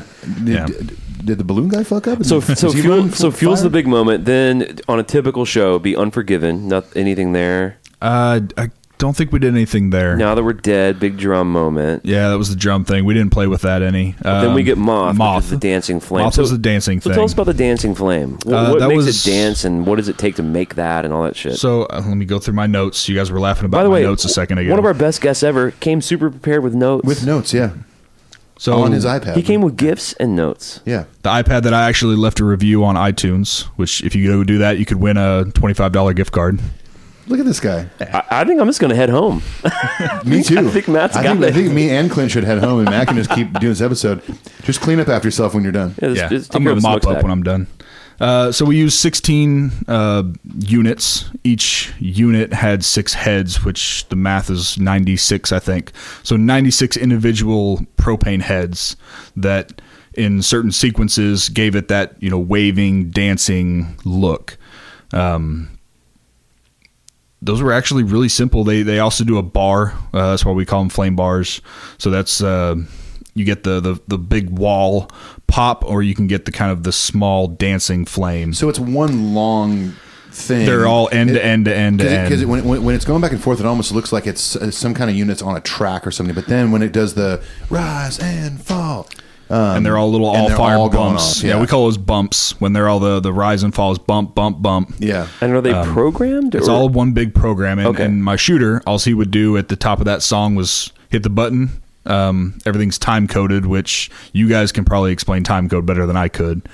But Is it all to to a click or something? kind of It's, it's on a grid. it's close. Yeah. it's not it's not to a, a, a click track, but yeah, I know what you're talking about. yeah so they're everything's time coded so um you know unit one head one goes unit one head two goes and it's that gives it that kind of waving back and forth and then the all fires is just just that it's an all fire all 96 heads are bomb bomb bomb Mm, It's cool. Wow. That's so awesome. But so okay, let's let's talk this uh, before we c- continue going down the set list because I think that's an interesting way to sort of talk about it. But when we're talking, we and we talked about this a little bit in Detroit. When we're talking um, propane, what it takes to do all that, you, you guys aren't traveling with the propane; it's getting dropped, right? yeah so Until- every city we get to uh, we have a rider which again you guys could explain riders a little so better than me the I think we green have, M- yeah. green M and M's, uh, football helmet full of cottage cheese, um, uh, Jack Daniels, and seventeen thousand gallons of propane. Yes. so that's all, that, pretty you- close yeah uh, so i uh, on the, the stuff up in the air we used about 800 gallons the stuff underneath was about 100 gallons for one show. Uh, for one show each Eight show hundred gallons for the t- stuff up top. Up, top. ups- sorry, upstairs. upstairs yeah, Yeah. Um, so we know were the terms using now. You're- you're on roughly the inside, nine about 900 gallons per show Wow, God of damn. liquid pure propane crazy. So and, And- and you can't travel that. So it's We gotta don't be, travel. And it was you said it was airdropped or it was just So however every they- city that we go to beforehand, we make a phone call and we tell you know air gas or whatever local propane company, hey, we need eight 100 pounders, we need five 20 pounders, and that's just whoever advances Metallica shows. They're advancing it before the tour probably even starts. Oh, yeah. That's something you that's call been Hank done. Hill from King of the Hill. Uh, well, I, need I some got my pro- I need some propane. Well, I'll tell you A little what. bit of a pawpaw vibe. was Well, trying- I'll tell you what now, what you're going to need here on the uh, North American Stadium Worldwide Tour is that uh, upstairs you're going to need about uh, 800 gallons of propane. And uh, downstairs uh, you're going to need about 800 gallons of propane. And uh, Well, I'll tell you what, man. I did a propane man. I can put it upstairs, man. What you do is then you take a big lighter that you get at the 7 Eleven, see, and you set it on fire and try not to blow all your hands off, see? all your hands. So good God, I mean, do you, are you privy to what that costs? I mean, what's the overhead on? Just I mean, the when I go to pro- Walmart and swap out a 20 pounder, I think it's 20 bucks. Right. So times that by 900 ish. again the math podcast, Yeah. Mathalica. I think I have a calculator on my phone. Uh, So it's expensive. It's I mean, expensive, yeah. Just to do this this one thing. Um, is there any it's, at ever any least left? twen- it's at least hundred dollars. I'll tell you that. okay, good. We saw crack the code. Is there ever any left over? Do you really use it all? No, we You kinda- drain it. You kind of got it. That Scientifically. last, uh, I think whatever the last song is, let me. Um, it's Sandman? whatever that. Well, it's the whatever the rotating uh, first encore slot. Oh, the- so the it's thrash like slot. Blackened, Blackened, Five battery, Fire. seeking, dest- uh, yeah, five fire with fire. Yeah. um, we would just drain it at that point. During Whatever's the song, left. just during like the song, going that crazy. last hit was just a, a, a hold until it quits going. And wow. we- e- So even if, even if the boys end the song, is it still going sometimes? Or a little bit. Yeah, we'd try to give it a little flicker, maybe a couple bumps just to give it a little Yeah. texture, but we would use every bit of propane. And then we get to the next city. There's another 900 gallons sitting there waiting for us. Wow. And we use a hand, a local. He roll it in for us. We hook it up and use it all was, over again. was there ever a moment at any show where you got to the venue, saw the pile of propane, and there's just something like maybe the company was just not as good or something, and you you walk over there and you start trying to roll things around and you start to attach the hoses, and you're like, wait, this fucking sucks, or uh, these these tanks are old and so hazardous certain or- cities have certain regulations. Um, a lot of the uh, indoor stadiums that we played, you can't have more than a certain amount of poundage inside the arena at a certain time. Hmm. So instead of the hundred pounders that I would use for the stuff upstairs, I would use twenty pounders. Oh, Okay. So I'd bring in a twenty pounder. I'd fill um, like an accumulator tank that would hold that twenty pounds. Then I'd go get another twenty pounder, fill it. Go get another twenty pounder, fill it until That I've was- got my hundred pounds. So that almost re- would require more work on your part if there's if there's harsher regulations in a venue. yeah. When it And- comes to that kind of red tape, uh, depending on the venue, uh, h- how does that play out? Like, who's in charge of sort of? Okay, we're playing this venue. They have this sort of like uh, red tape about how many poundage. That's something that, uh, that a we good have somebody at advance our too? company that that's her job, and she's very good at her job. She knows every city, every arena uh, or stadium, whatever we're going to play. She knows the fire marshal because that's another thing we deal with a fire department in every city. Oh, Um, yeah, anytime there's any, any show there's pyro, the, the, the when when Matt was talking about doing like you know tests and stuff during the day on a loading day or whatever, like the fire marshal has to come there and approve it and stuff. Yeah, right? we always have a fire marshal on hand. He comes in and we will show him, you know, this is what um, a big gun looks like, and we'd hit it for him. And then we'd step back, you know, this is what a fire screen looks like. We'd shoot it for him. This is what a mine looks like. We'd shoot it You for ever run him. into any trouble with these people? for the most part, no. Every now and then you kind of get one that's you know well, uh, Maverick. yeah. Well, you you've got I the one don't know that's about uh, that one now. We do always have you know the the new guy. We is run what a we tight always run ship over into. here. See. yeah. Uh, Yeah. See. Now that looks a little too big. Well, and their their biggest thing is uh, distance from people because Right. we have to be a certain amount of footage from the nearest uh, person. We don't count the band or the crew. They're to, to the fire marshal. Yeah, they're fuck not them, people. they signed up for it. They know what they're They're in on the for. death march anyway. Yeah. James has Um, been bur- burned once. He's like, "Fucking bring it on! I've, I've survived this already." Well, if you notice, anytime we do anything on the actual deck, he's nowhere near the main Oh, yeah. stage. Well, okay, he's so- all the way Pointed that down. out. So okay, so I wanted to get so the, a few patrons did ask this. Um, obviously, if you know anything about Metallica, if if you're listening to the show, you know that our homie, our main man, Mr. Jimmy James Hetfield Senior Junior Esquire, uh, was burned in Montreal during Faded Black. Missed pyro cue. Now it seems all these years later, obviously, especially on the arena tours, they still have a shit ton of pyro on the deck. Now, what's the prep like? Do they? Re- did you do re- production rehearsals? Did they obviously know where all this shit's firing? Yeah, he's very, very aware of where everything is. And that's something when we were in Baltimore for the first show, we did a, a full walkthrough the night before, a dress rehearsal. And we talked to him, you know, this is this song, this is what it's going to look like. And we stood back and we kind of, you know, here's where you should be. Where are you comfortable being for this part of this show? And you tailor it to that, maybe. Yeah, and you know, and if he says, "Well, you know, let's let's kind of tone it down so I can be at, at this point at this you know this time," uh, he's very very good about knowing where he should be. Yeah. And What about the other guys? I- Is is he more so because of his trauma with fire? More so, yeah. We we obviously tailor to him. Right. Uh, we're going to tailor to the entire band. Everybody knows where they need to be at a certain time, but that's also what my shooter's job is. Lars has no choice. He has Yeah. to sit down in the same spot. So. And Uh, we're, don't we're put the far fire enough. out here, guys. We actually there was nights uh, where if we maybe had a headwind for moth, we would uh, cut out a certain amount of I think it was four units that were right in front of him because as we were doing our wave back and forth, that wind would hit the flames and bring them right into his face. Oh, that's not and, good. Uh, part of my job during the show was I actually was stage left, so if you guys are in the crowd, I was on the right hand side, Kirk's side. um, Kirk's side, kind of looking at him and making sure he's okay for that entire little portion For Moth. But- for moth, and I remember actually getting looked at of it's hot, and that was you know okay for tomorrow. We'll remember that if we have so, any sort of a headwind, we pre-program. Uh, we would have two programs. We would have a normal night or a headwind night. Yeah. Okay. So depending on the weather, if if we had wind hitting him in the face, we would cut out those foreheads and we would give him a heads up. You know, hey, you're not going to see those foreheads tonight. We're not going to get you warm. Uh, And that's a really great example of stuff that I don't think most people know that goes into um, outdoor shows. It's very dicey. The weather can change everything, even with Big Mick. Oh, yeah. If it's very if it's very humid or dense, he's having to mix it completely differently because it's going through humidity. Or- Or even if it's you know even if it's a windy night in a, in a stadium, with pyro. I mean, wind with audio. It's like you could sit there Y- y- yeah, and watch a show, totally. and you can you can hear the sound shift because of the wind. It's it, there's a lot there's a lot of factors that go into an outdoor show, and maybe people listening right now who have, who have been to these shows on this on the last Metallica tour um, don't quite realize what all goes into it, which is obviously where I'm talking to you. Um, but yeah, there's a lot of variables in an outdoor show, whether, whether it's a festival or a stadium or an amphitheater or something. Let's uh, so, uh, and we're going to get to a lot of some of the patron questions. Let's keep going down the set list. So, the moth thing is obviously was a huge, amazing thing in the show, Yeah. and of course on the arena tour now they're doing these goddamn drones. Oh my gosh, yeah. yeah. they don't light on fire, so I don't know.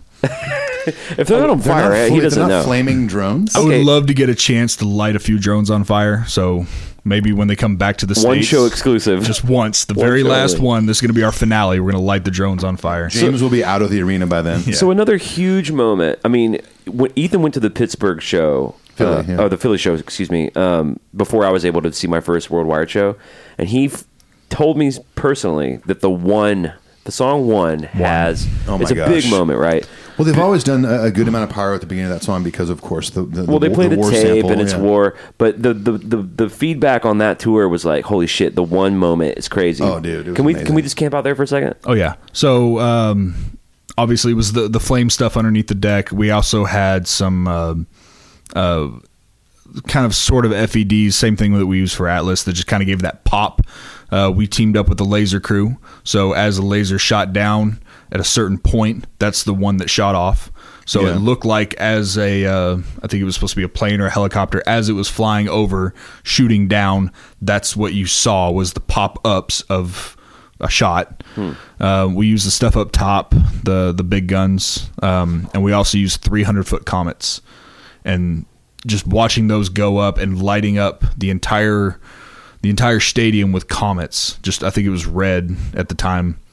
Red comets lighting up an entire stadium of people and everybody's heads, you know, up watching that. That was amazing. It, it, it was a very very cool piece. Um, yeah. Was that like maybe a moment in the show that you sort of relished a little bit? Like it was, and and you know, after twenty something shows, you kind of you know the timing of it, so you're able to kind of turn your head at the right time and watch them as they're going up.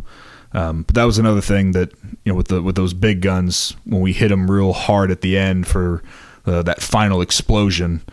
That's another one of those at um at fuel. You get that big heat blast Yeah. Oh. that the Yeah, yeah. entire arena or the, the entire stadium's able to feel at one time. one of my favorite moments Oh of yeah, the whole tour. hands down for sure. But that one intro, so 'cause like like you said, you pointed out that the the second the laser comes down and, like hits the deck, and there's an explosion. Like the timing of all that was so perfect and and precise. Yeah, our designer, our shooter, and then the designer and the shooter from the laser team, which is another company. They they spent a lot of time just back and forth of okay, this laser's going to hit here, then at the exact same time we're going to hit the right piece of pyro. that was a long process. I Yeah, think it yeah. took them about two days of programming to get it just right. Well, so this was another another patron thing that they asked. So your company was uh, contracted, right, to do the pyro. Yeah.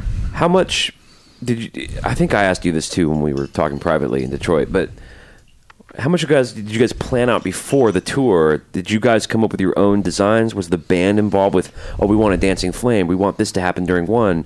Did they give you a lot of freedom? Or So that was a big Lars thing. You know, So Lars, Lars is has involved. his yeah, he wants his involvement, he wants his say in everything.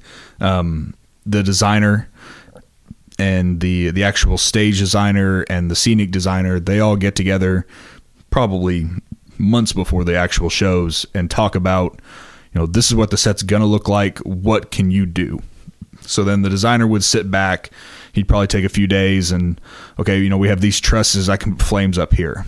Uh, I have this area. I can put pyro here. I can put flames under the stage. He would send that back to the designers of you know what do you guys think? Okay, we'll send it to Lars. Let's see what he thinks. We'll talk through James. Let's see So what a he lot thinks a lot of back and forth. it's a lot of back and forth, and it was.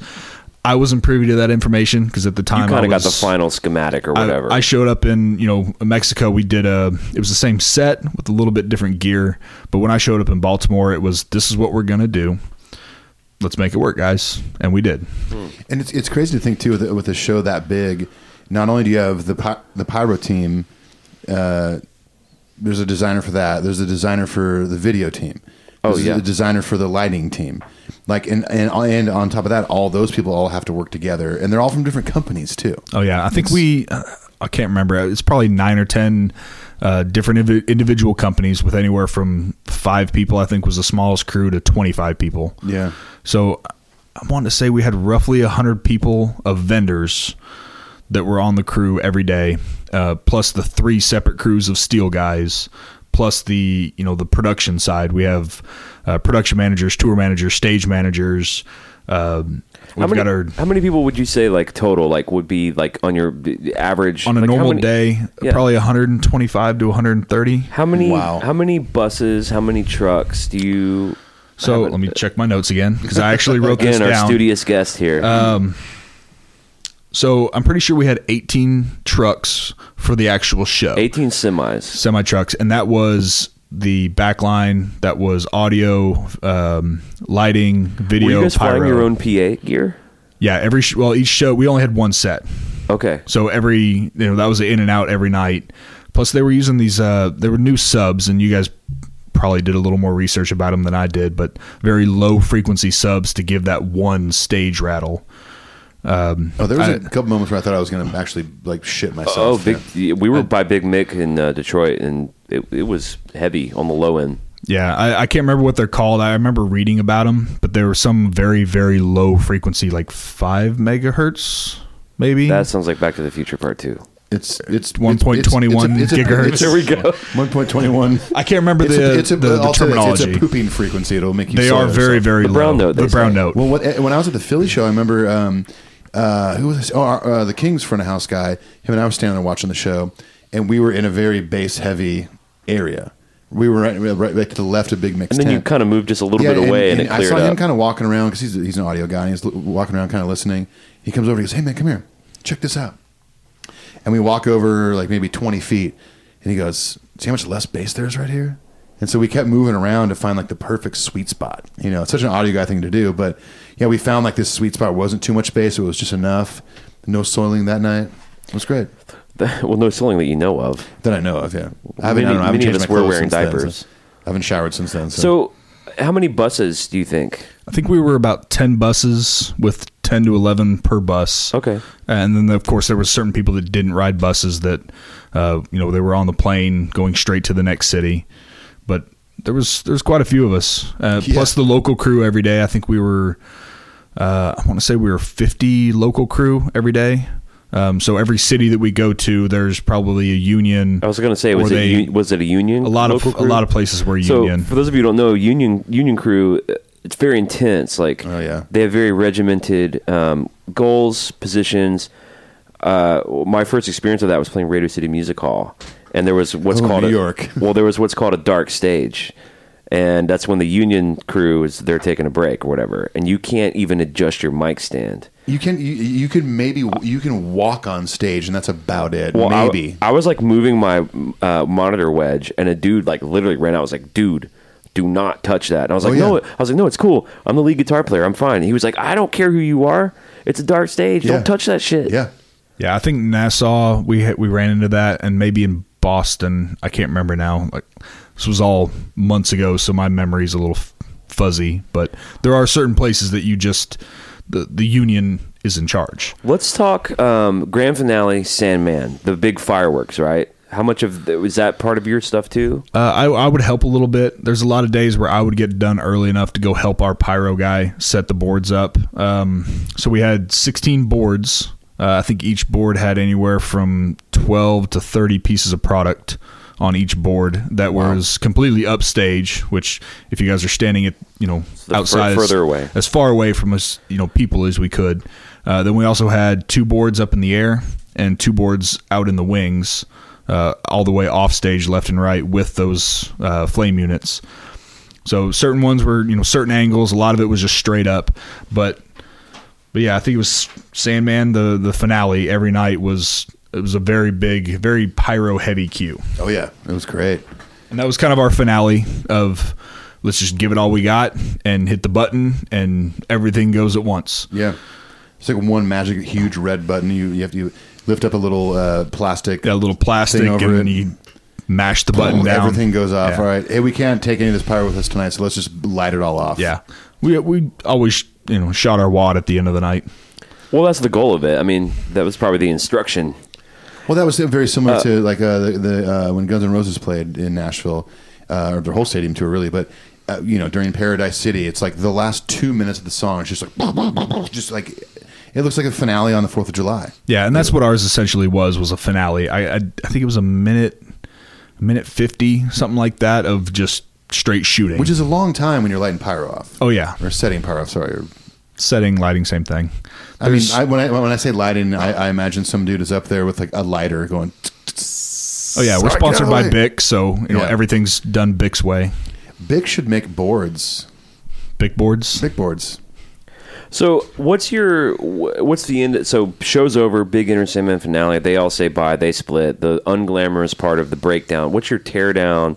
When do you get back in your bunk playing Xbox? So show goes down anywhere from 10:45 to 11. Um, our first thing is to get all the boards put away because a lot of times we're in a walkway or maybe um, you know an exit path. So we send a couple of local hands up to help a guy. We get all the boards down.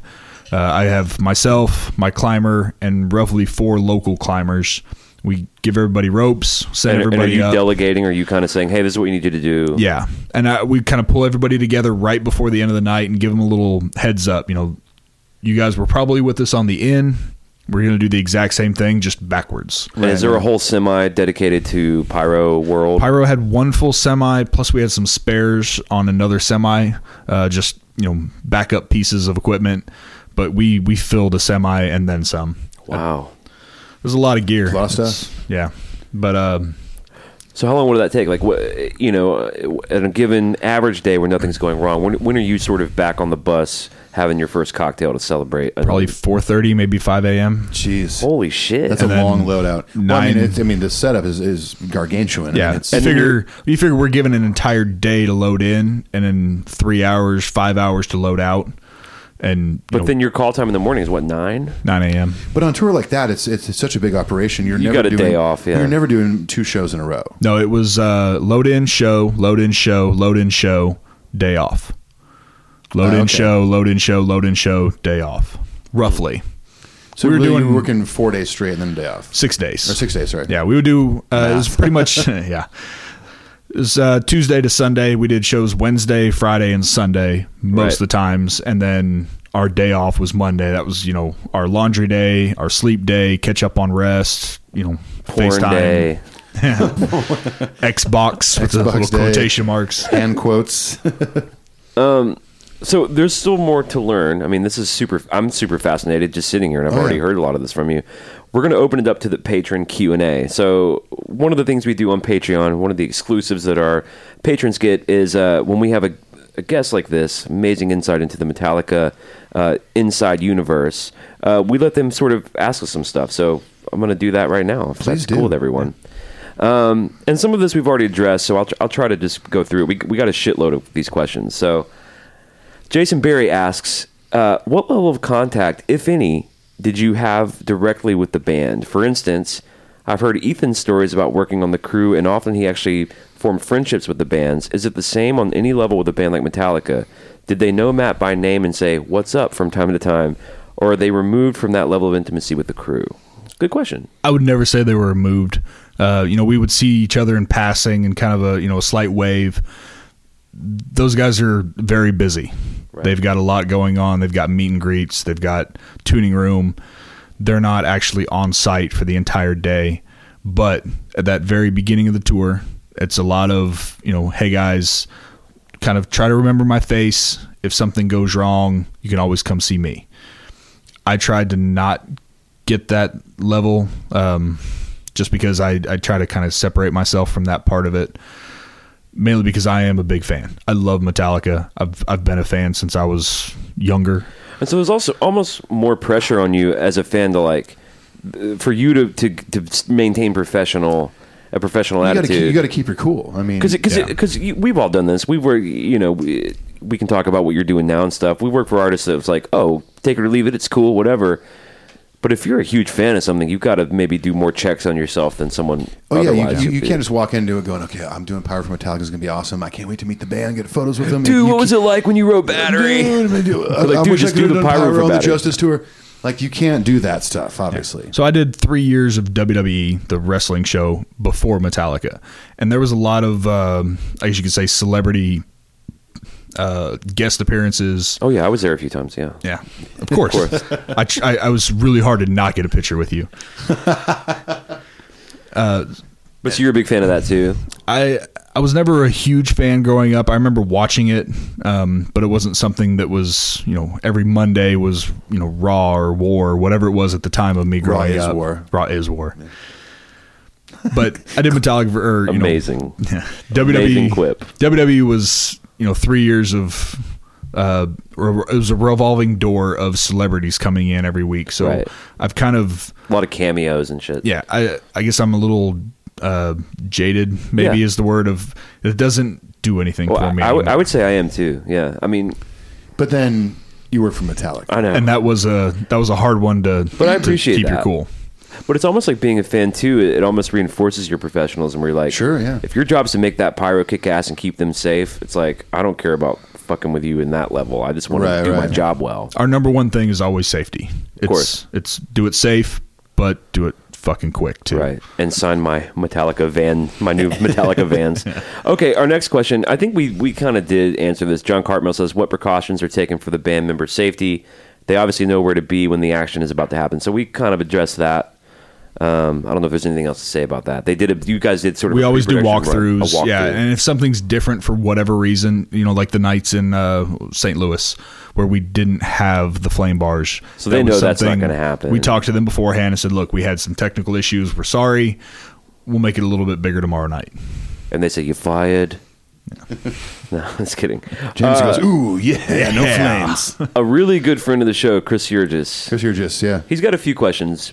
He says, "Who are the top three or five artists that have the biggest pyro productions that you've ever worked on, and how do they differ from each other?" Ooh. So you got you got WWE. And, i've done wrestlemanias um Oh, those are huge. those are huge those are two weeks of load in Wow. of, of pure load in Yeah, our, our mutual friend Wes, who now currently used to work with Kings of Leon with me, now work, works for Metallica, uh, has told me numerous stories about working those events. Yeah, manias are it's we, we call it hell month. It's it's uh it's two weeks of prep to two weeks of load in while also doing two live shows a week. so so more intense than Metallica. A little bit, yeah, because it's you know it's it ends up being like thirty straight days of work Wow. and For one- for one for show. one three hour show. Yeah. and that's what always kind of got me. Uh, my very first paid gig was actually a WrestleMania. Mm. Uh, we were in New Jersey, Where's Uh, that, Ethan? just outside of Pretty New sure Jersey, It's outs- yeah, it's, it's just east of New Jersey. Pretty sure it's in Poland. New Jersey. Poland, New Jersey. The joke that will not die because would we never- won't let never it. will. So anything, anything um, you're doing. So Matt's currently doing Taylor Swift, which Taylor. several of my buds are playing with Taylor.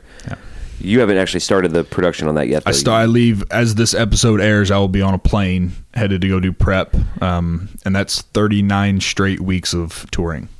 So I think, it's about that, folks. 50, 55 shows over 39 for, weeks. for those of you who don't like her records or w- have an idea about her or whatever, she works real hard. 39 weeks is no joke. yeah, Now- especially 55 shows. It- It's one of the biggest gigs on the Yeah. planet. Now, is that something that you're gone for that amount of time straight, or you get to? Is there little breaks to come home, or I'm lucky. I'm going to get a few breaks here and there. Um, I'll do you know maybe three weeks and then home for three days, uh, maybe a week and a half, then home for two days. But that's pretty much a, almost a year. it's it's nine months. yeah, that's a that's a long tour. I like I said, I leave Monday, and I think my final show is in. I don't even remember where my 2024. something like that. Uh, but I fly home Thanksgiving night. Wow. Yeah, So, goodbye. Yeah, Yeah. we'll see ya. yeah. This is his See you last guys. night in Thanks for- Nashville. See you Thanks guys for being at on the your podcast. two-year anniversary. Chris Yurgis also asks, what considerations must be made in the pyro production design to accommodate different venues and local and state permitting? So what I wanted to tie that into is like, so you did the Uniondale show, which was an arena. Yeah. You did the domed Texas show. What city was that? We did a handful of indoor shows. kind of. In, so how Um, did that change shit? So obviously we can't use propane. Uh, Okay. well, that's not obvious to me. Yeah. Well.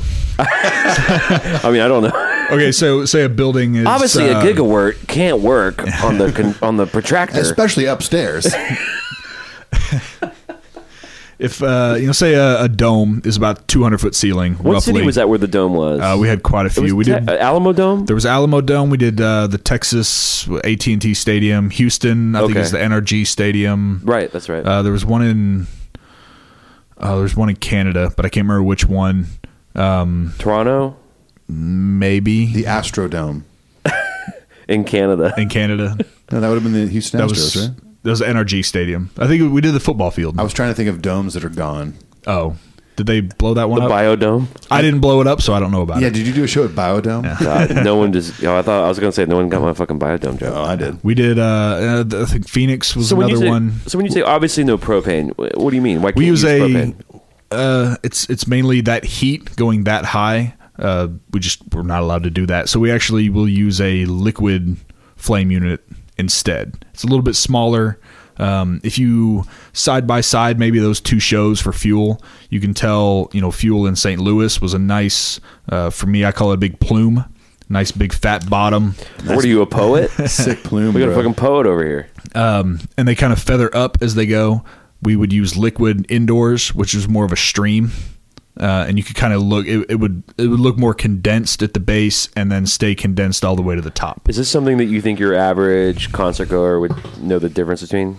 Uh, if if you were able to go to two shows, maybe two nights in a row, You would notice a You would difference. notice it. We try to make it to where there isn't a noticeable difference. Right. We we all, we want every show to be the same, but also a unique experience for every show. Sure, yeah. We want. We have a very simple goal for every show to be the same. But and different. yet for every show to be different. okay, moving on. Uh, Chris Nace, our friend from uh, Bacon and Nace podcast, check it out. He says, "This is an interesting question for you, Matt. What kind of perks do crew members get? Are they fans themselves, which we know you are, or do they feel they need to keep it under wraps and just be professional twenty four seven? So we know that. All right. So what kind of perks do you get? I got a T-shirt once. We were wearing a T-shirt right now.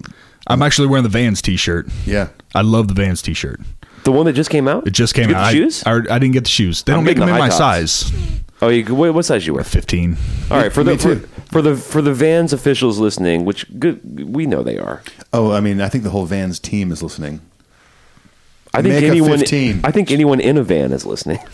Anyone in a van is definitely, definitely listening. now, I will say one of the perks I know that you get is uh, you were able to get us working passes for the shows. That Yeah. was quite generous. You know, I, I got a couple drumsticks thrown at me a few times, which I was able to give to you guys. Uh, I was I've kept a couple for myself that kind of go in my little stash box of Talk, memorabilia. talk about the record that you got, the hardwired record. So, as a, uh, I guess, Christmas gift from the band, uh, everybody that was on the crew was given a platinum uh, the, the same one that they get, maybe a little bit different. Mine's probably not the same as theirs.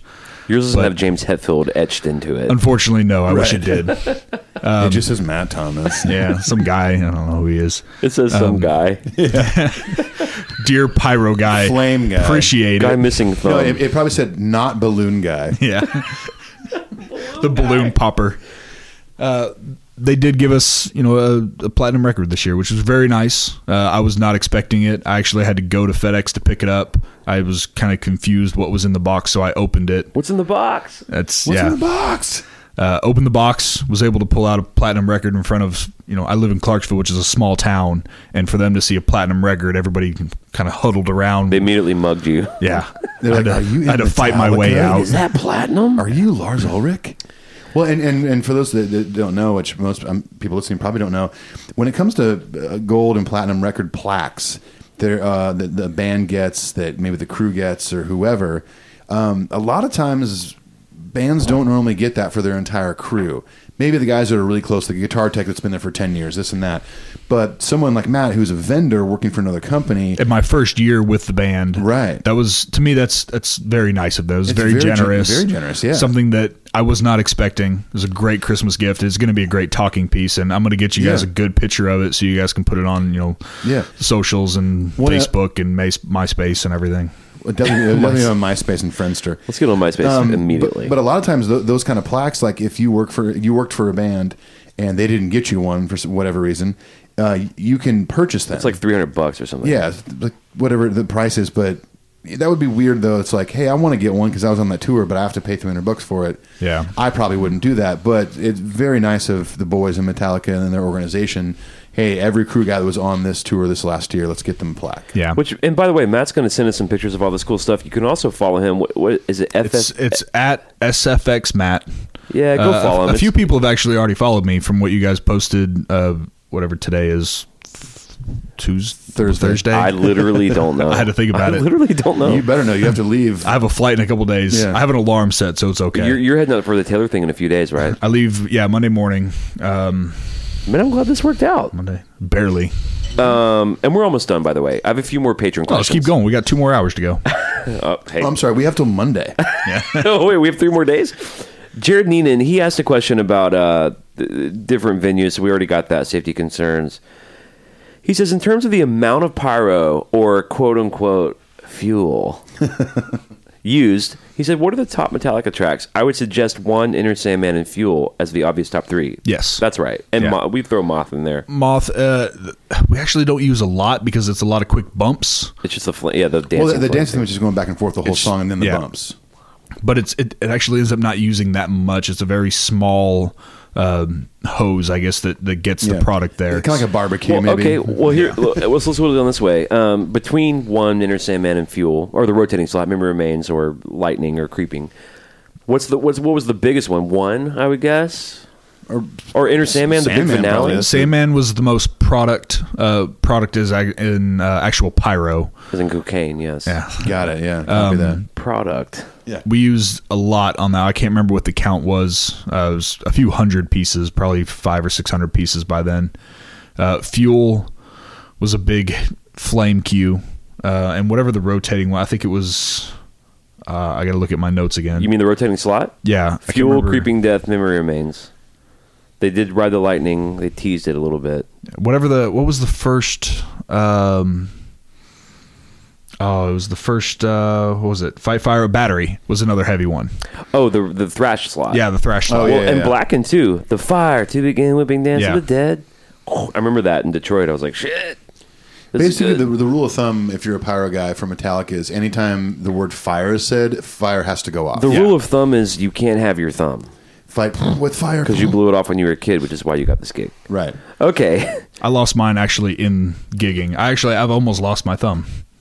Oh, Once. I I believe was in you. Canada. Well, it was a it was a truck accident. I was loading a truck and uh, part of my thumb's chopped. I'll show you guys pictures. It's pretty gross. We'll put those on our socials too. I'd imagine Follow it's at you'll SFX. you'll lose a few followers so you, for lo- that so one. you almost lost your thumb, but not not even from pyro. Not even from Pyro. I was loading a truck and truck. and French French stop and American stop. I guess are two different words. Uh, but I spent a night One in is a stop. One is le stop. yeah. I spent a night in a Canadian hospital once. They probably took care of you because No, it was very expensive. really. Yeah. If you're not from Canada, their universal health care does not care about you. Well, Well, if you're in Europe or the UK, they will do whatever they can to help you out. That's awesome. next time I get hurt, it'll be in the UK. if you're gonna get hurt, get hurt in the UK or Europe, and they'll be like, Torben will walk in and be I'm like, hoping I get "Listen, hurt think when I'm in Australia and I can just stay there for a few weeks and hang out.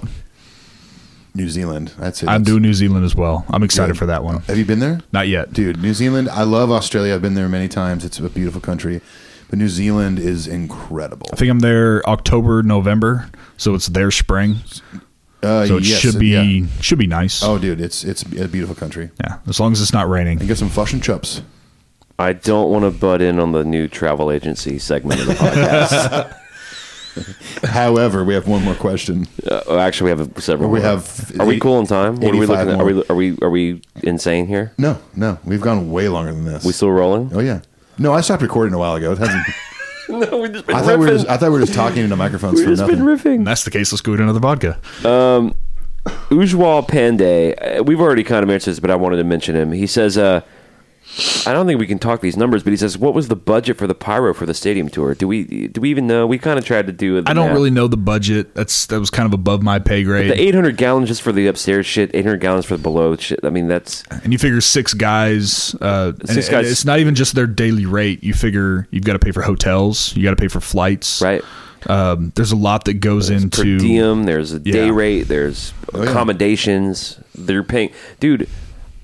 I I don't even want to say it, but I found out really recently what just wha- I- so my humble little gig. We're on two buses.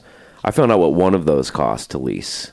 It's it's It- very it's- expensive. It's for much buses. higher than I thought. I, I don't want to say it on the show, but My dad's been a coach driver for I think Right. 15 years, and I've he's told me you know rough guesses of what it costs for a weekend. It's at least hundred dollars a day. We'll say that. we'll just we'll just leave it at that. It's anywhere between a hundred and a million. Now, one of- one of my favorite fans of ours, a sweet friend of ours, Nicole Williams, she says, and we've answered this. She's got three questions. She says, "James, is James ever apprehensive about the pyro due to his accident?" So we can't answer that. He's a little more sensitive to it. You guys pay attention to him more. Yes. which I, I thought that was kind of sweet. It's so sweet. I liked that about you guys. That's why you got a uh, you got a plaque. Yeah, we were very tender with James him. was like, hey, that dude, uh, that really tall guy with the size fifteen shoe. Yeah. Get him a plaque. Get him a plaque.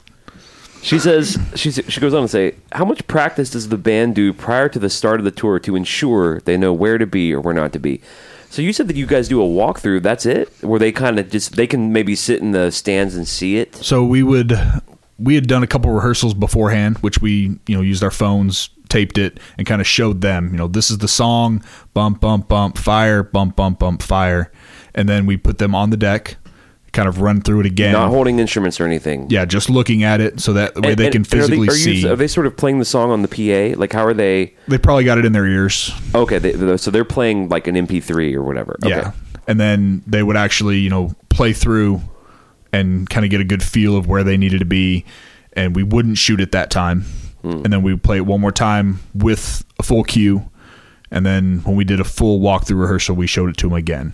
So call it maybe six, six or seven good times. Yeah, That's a lot of prep. And, I mean, and that's- imagine too on the deck that things are things marked off like with gaff tape or whatever, where they can see it. if they those can guys forget. know. Those guys are smart enough where they know where to be. Right. And it's a, it's a, I mean, everybody that saw the stage, it's huge. Yeah, there's plenty of space to be away from fire. Yes. and explosions. Plus, all of our stuff was the majority of our stuff was way up high in the air. You know, Yeah, the stuff upstairs- that we upstairs. upstairs, Yeah. the stuff we did have on the deck was very well. You know, it Downstairs. was in grading downstairs. I just I'm trying to be a pirate guy. I'm gonna get the terms down. So, so Danny Santana, a new patron, he sort of asked the same thing. He says, "Is there a nightly meeting to go over the pyro choreography?" So we kind of address that. Nicole did have a compliment for you. She says, "Just a comment. I could live without fuel in the set, but the pyro on the stadium tour made it a highlight every time they performed it." Oh yeah, And I, That's I awesome. wholly agree with that. Oh, and only getting it once a week for me was a treat because that is in my top five of s- just all time Oh, favorite songs. Oh, Okay, I- I don't want to. I don't want to camp out here yet. Get into it. I- You- not reload. yet. Not yet. Because I want to do your top five. But I'm loving that you're you're a reload cat. Is that what we're learning? You're For a the fuel mo- guy. that's about the time that I kind of came on. Same. All right. Well, a little bit for that black album, but, but okay. All right. I'm getting excited. Uh, anyone who sits across from me is like, "I love Fuel. It's one of my favorites." I'm like, "Shit." Okay. A Clint, few. just- it's the- if you can see the look on his face, he's turning a little red and getting so excited. to talk All of about our Reload. listeners know. They know I love that shit so much. Okay. A few more. A few more. And we appreciate you, Matt. All right. Uh, Kevin Van Dam. Damn. That's all. That's all we have to say about that. Kevin Van Damn. Dam's awesome. A longtime listener, loner of box sets. Uh, he says, "What does it take to be a professional pyrotechnician?" He and, he, and wait, actually, we kind of talked about it a little bit, like what what you did to get into it. But he, this question is cool. How would one enter that profession without first knowing someone in the business to mentor them? Uh, if you like to sleep, then you're not. You don't want to do this. no It's- shit, you're going to bed at five a.m. and getting up at nine. Yeah, and that's that was a, a normal thing for us. Uh, this last tour I did was Trans Siberian Orchestra, where we were doing uh, anywhere from eight to twelve shows a week. Jeez. So we were doing a lot of matinees where we were, you know, loading out. It's only getting- seven days in a week, by the way. Yeah, Generally another five, another which is math crazy, thing. uh, that was that was another rough one. Um, on we would do five straight days in a row, maybe six, and averaging three nights or three hours a night of sleep, and maybe catching a thirty minute nap after lunch. So let's say let's say that for some reason I quit writing songs and making music, and I came to you because we're friends, and I said, "Hey man, I want to get into pyro. What what would your advice to me be? Where should I start?" So if you, if you really want to start, get in with your you know a local company. If you have an arena or a stadium nearby, So if a band like Metallica comes through, you're on a local crew. You're on a local crew, and and that's how a lot of people do start.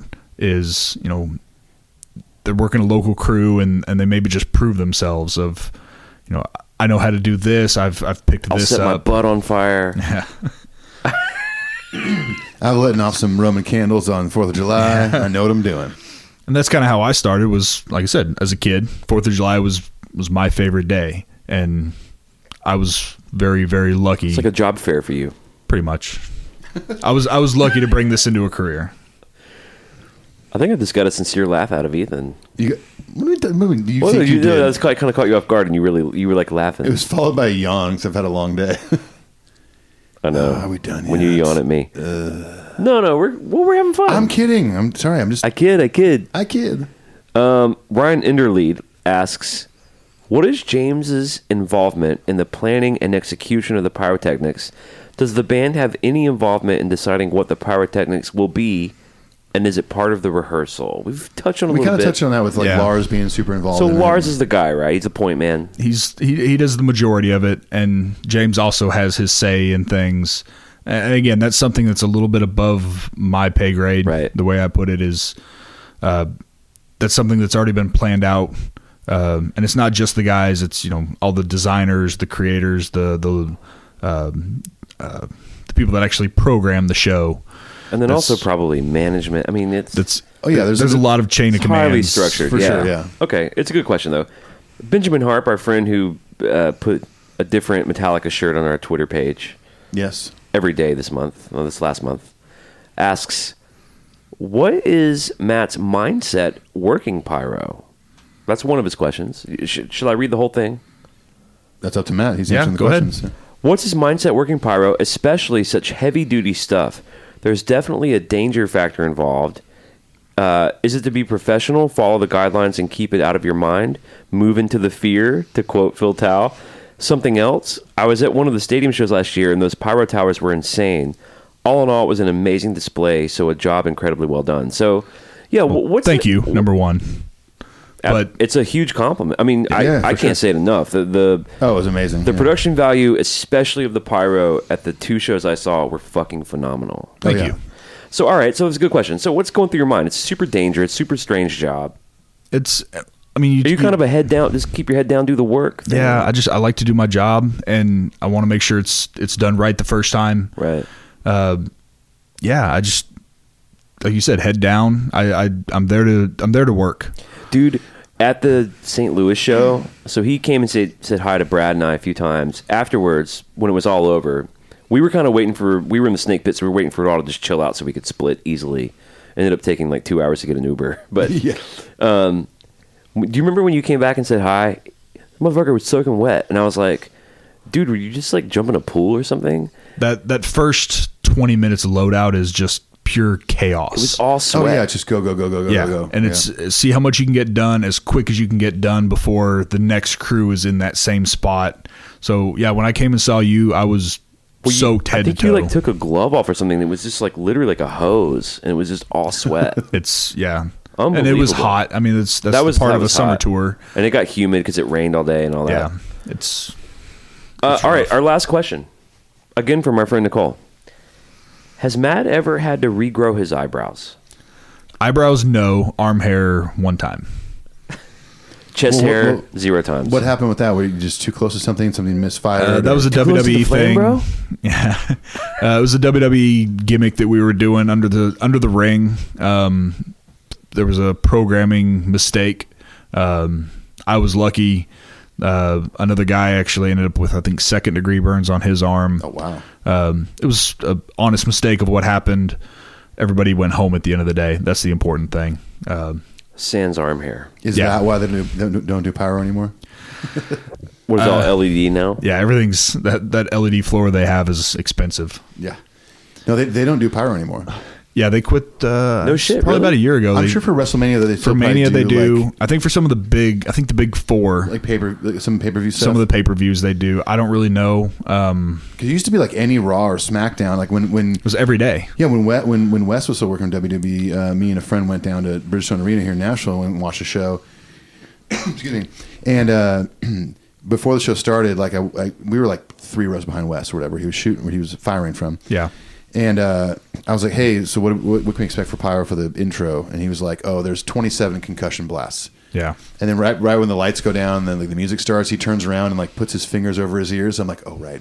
Yeah. And that shit is loud. it's very loud. It's I think it's like 120 something dB. I hate concussion Gigawatts. blasts. oh, they're I hate awesome. them. They're amazing. They're my I, Uh, no, favorite. I would love to f- shoot one off. Yeah. But when you're at a show and watching the show and not expecting it, and you think a fucking bomb went off. I went Oh, yeah. and saw years ago. It was um, My Chemical Romance and Muse. This is a municipal auditorium. Oh, here! Wow, municipal auditorium. Crazy. This was this is God probably almost ten years ago. Um, middle of the show, just all of a sudden, just like pow pow pow, and I was just, I mean, I I ducked. I thought something was wrong. yeah, you cringe. I hate them. So uh, on a show like that on WWE, we actually had warning lights, just little red flashing beacons that we would put backstage for the the talent, uh, some of the crew that maybe didn't know what was going on, and we blocked off our concussion area. Yeah. So nobody would accidentally walk underneath it. You walk underneath it, you're gonna blow an eardrum out. Oh, yeah. Easy. Uh, and we, you know, hit the warning lights, and some people maybe don't know what a red blinking light means backstage. That's pretty. Yeah. Oh, neat. Pretty Walk- lights. walk- walk into boom, it. Boom, boom, boom, Carol Ann, walk into the blinking light, Carol Ann. Yeah. Then the rest of your life, you hear. You've Nice been little knighted high for the rest of pitch. your life. My last question for you before we get into some fun fan shit, because you're a fan. We want to talk about fan stuff. What's the craziest thing that's ever happened to you doing your job? Anything stand out? Have you had a pretty safe career? Other than the thumb, yeah. Other than Everything's the been thumb. pretty safe. Um, All right. the arm hair was pretty crazy. Yeah. One time, like six of my arm hairs burned off in a flame. Whoa, I can't. tell All you. six of them. I, I almost thought about going to the hospital. All right, let's so let's get into the fun shit. Y- You're off duty officially. Yeah. All right, so w- we want to do. Uh, uh, we have some questions we normally ask. I don't know what they are now. You remember them? What are they? I have to look at my phone. When'd you come online? All right, yeah, okay. W- w- Tell us your sort of genesis story. When'd you come online? What was the first thing you heard? It was probably around the load reload area. Area. area. Area, It's an, area, it's an area. it's an area. Yeah, It's yeah. an area Um, of the '90s. Yeah, yeah. So you know, fuel is up there for me. Um, I was never really into metal rock music. My parents were very country music. Uh, 'Cause so you're I- from Tennessee, of course. Yeah, so I listened to country. Yeah. Um, you know, that's what I do for a living is play country music for real. Really, Yeah. like down narrow narrow narrow narrow. Well, Like- like not deli- I'm not. Deliverance, I'm not yeah. like in the f- movie Deliverance. Uh, Fucking dudes, I find stranded off the river. No, no, but yeah. So country. we will not edit that out. No, no, yeah, definitely so I not. get you. Yeah, country music. So you're a Tennessee cat. Yeah, I, I've been here 21 years now. So was it MTV that sort of brought Reload into your world? The I Fuel don't- video. I, I don't really remember honestly. I just I remember listening to a few songs, getting into it, and this was you know before you could go online and YouTube something. Right. It was back when music was actually on MTV, which Right. you know nowadays that? yeah that Oh, doesn't happen. shit. Is that anymore. where Team Mom Three is? yeah they they share a slot. Team on So did you five. did you get hip to that shit and go back, or did you discover the '80s stuff and? I, I tried to kind of listen to a little bit of everything. Um, I'm sure at some point, my, my dad actually restored an old uh, jukebox, and I remember there being some Metallica songs on there, and he switched them out for country songs. So somewhere, uh, my parents just built a new house, so I'm sure it's somewhere in transit between the two houses. The jukebox? The jukebox is probably has some Metallica songs on it. Oh, still. rad. So that's that'll be one of those when if I ever come home again, I might try to dig through it, find it. So you're obviously a load and reload cat, so we don't even need to know where you stand on that. What, where do you stand on St. Anger? Do you, you familiar with that conundrum? So I actually watched the uh, the little making of video, whatever the movie was called. Kind of Monster? Yes, the one. Uh, before Uh, I it- it's called- actually it's called a masterpiece. yeah. yeah. before I actually sat down and listened to the entire album. So I caught the background of the you album. contextualized it. Yeah. Did that soften you on it? You were like, oh, I kind of get it. There was a few songs that I actually listened to and put in rotation of, you know, maybe a gym song here and there. I actually I know you guys are going to hate me for this. I like Saint Anger. I think it's an okay song. It's not quite a top 10. I like it too. Yeah. Production aside, we've talked about this. Are we talking about the song? Yeah, the song. Oh, the yeah. song, not the album. Not the All whole right. record, yeah, just Okay. the song. Yeah, All right. Well, Frantic every now and then I'll put it in. I'm into Frantic. Yeah. "Dirty Window" we love. We've talked about that. I'm kind of into my world too. I'm starting to think you guys are fans. I think, well, the podcast has done this to me. I mean, It really has, especially when we did the Saint Anger episode. We had to sit down and listen to it for like a week or two I, straight. I can honestly say, and uh, some of our listeners may find this, find this amazing.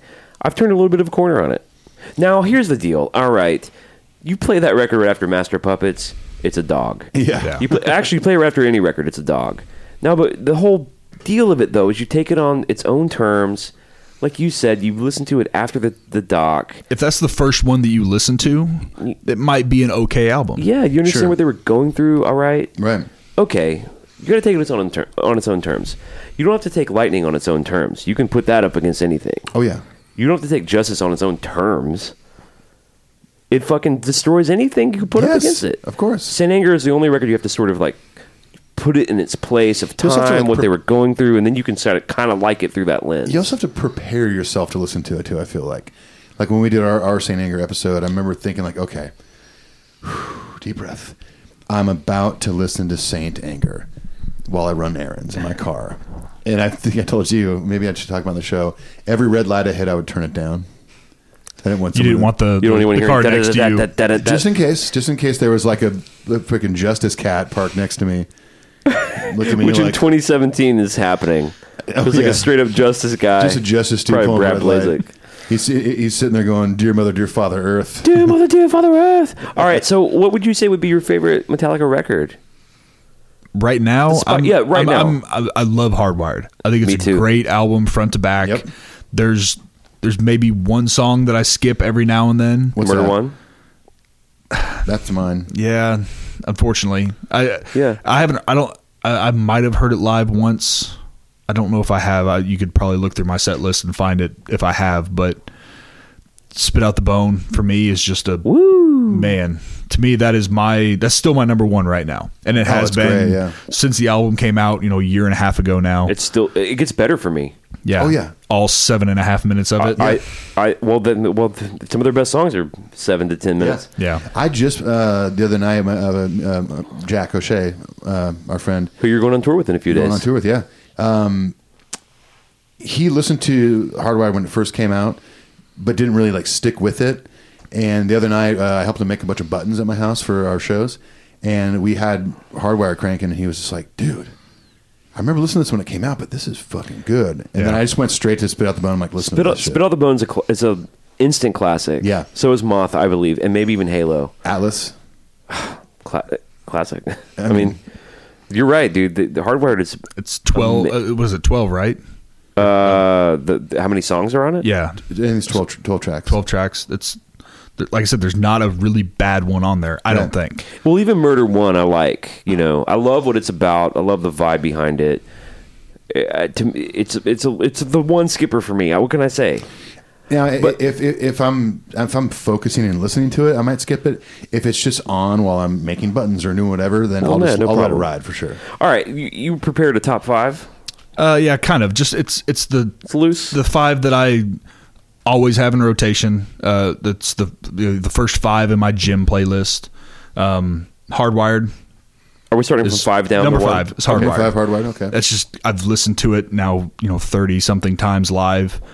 It's a to me, it's a good song. It's a good start song. I think Great opener, It's yeah. good and fast. when ja- when I was in the snake pit and James came out in St. Louis and started playing Hardwired, he s- came and stood right in front of where we were, and he was just closing his eyes playing that riff, and I almost cried. it was the only verklempt moment I had, and I got over it real quick, and then I was just ready to rock. But seeing, hearing the power of a song and seeing him just really be in it, like he was Into it. fucking immersed. Oh yeah. you can tell that that's it's something he has a lot Totally. of passion for. Exactly. Like Yes. I, I just could see like, oh, he's not full of shit. He means it. I'm not prepared for this. I'm gonna cry. oh my god. Here we go. Okay, so- Brad, give me your shoulder. Uh, Blackened, Well, yeah. Holy That's- shit. I mean, Yeah.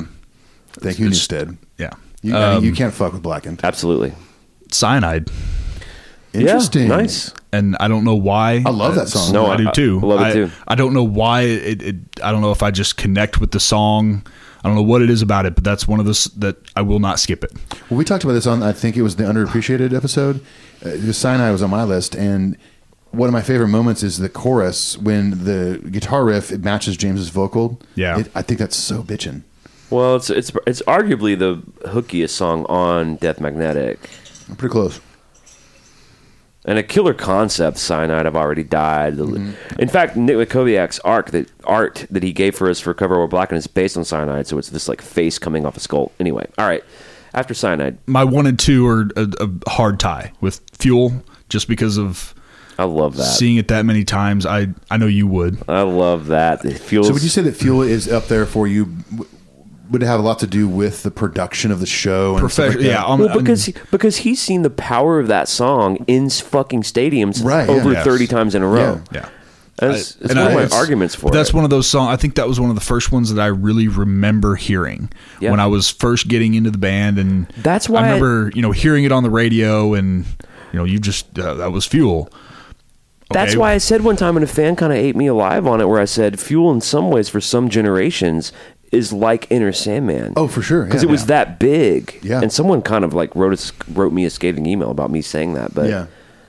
It's true, though. I know pound for pound it's not as big as Inner Sandman, but for some people like you, and I would I would actually be similar to that. Maybe fuel was a huge deal. and and like I said, that was one of the first songs that I really remember listening to.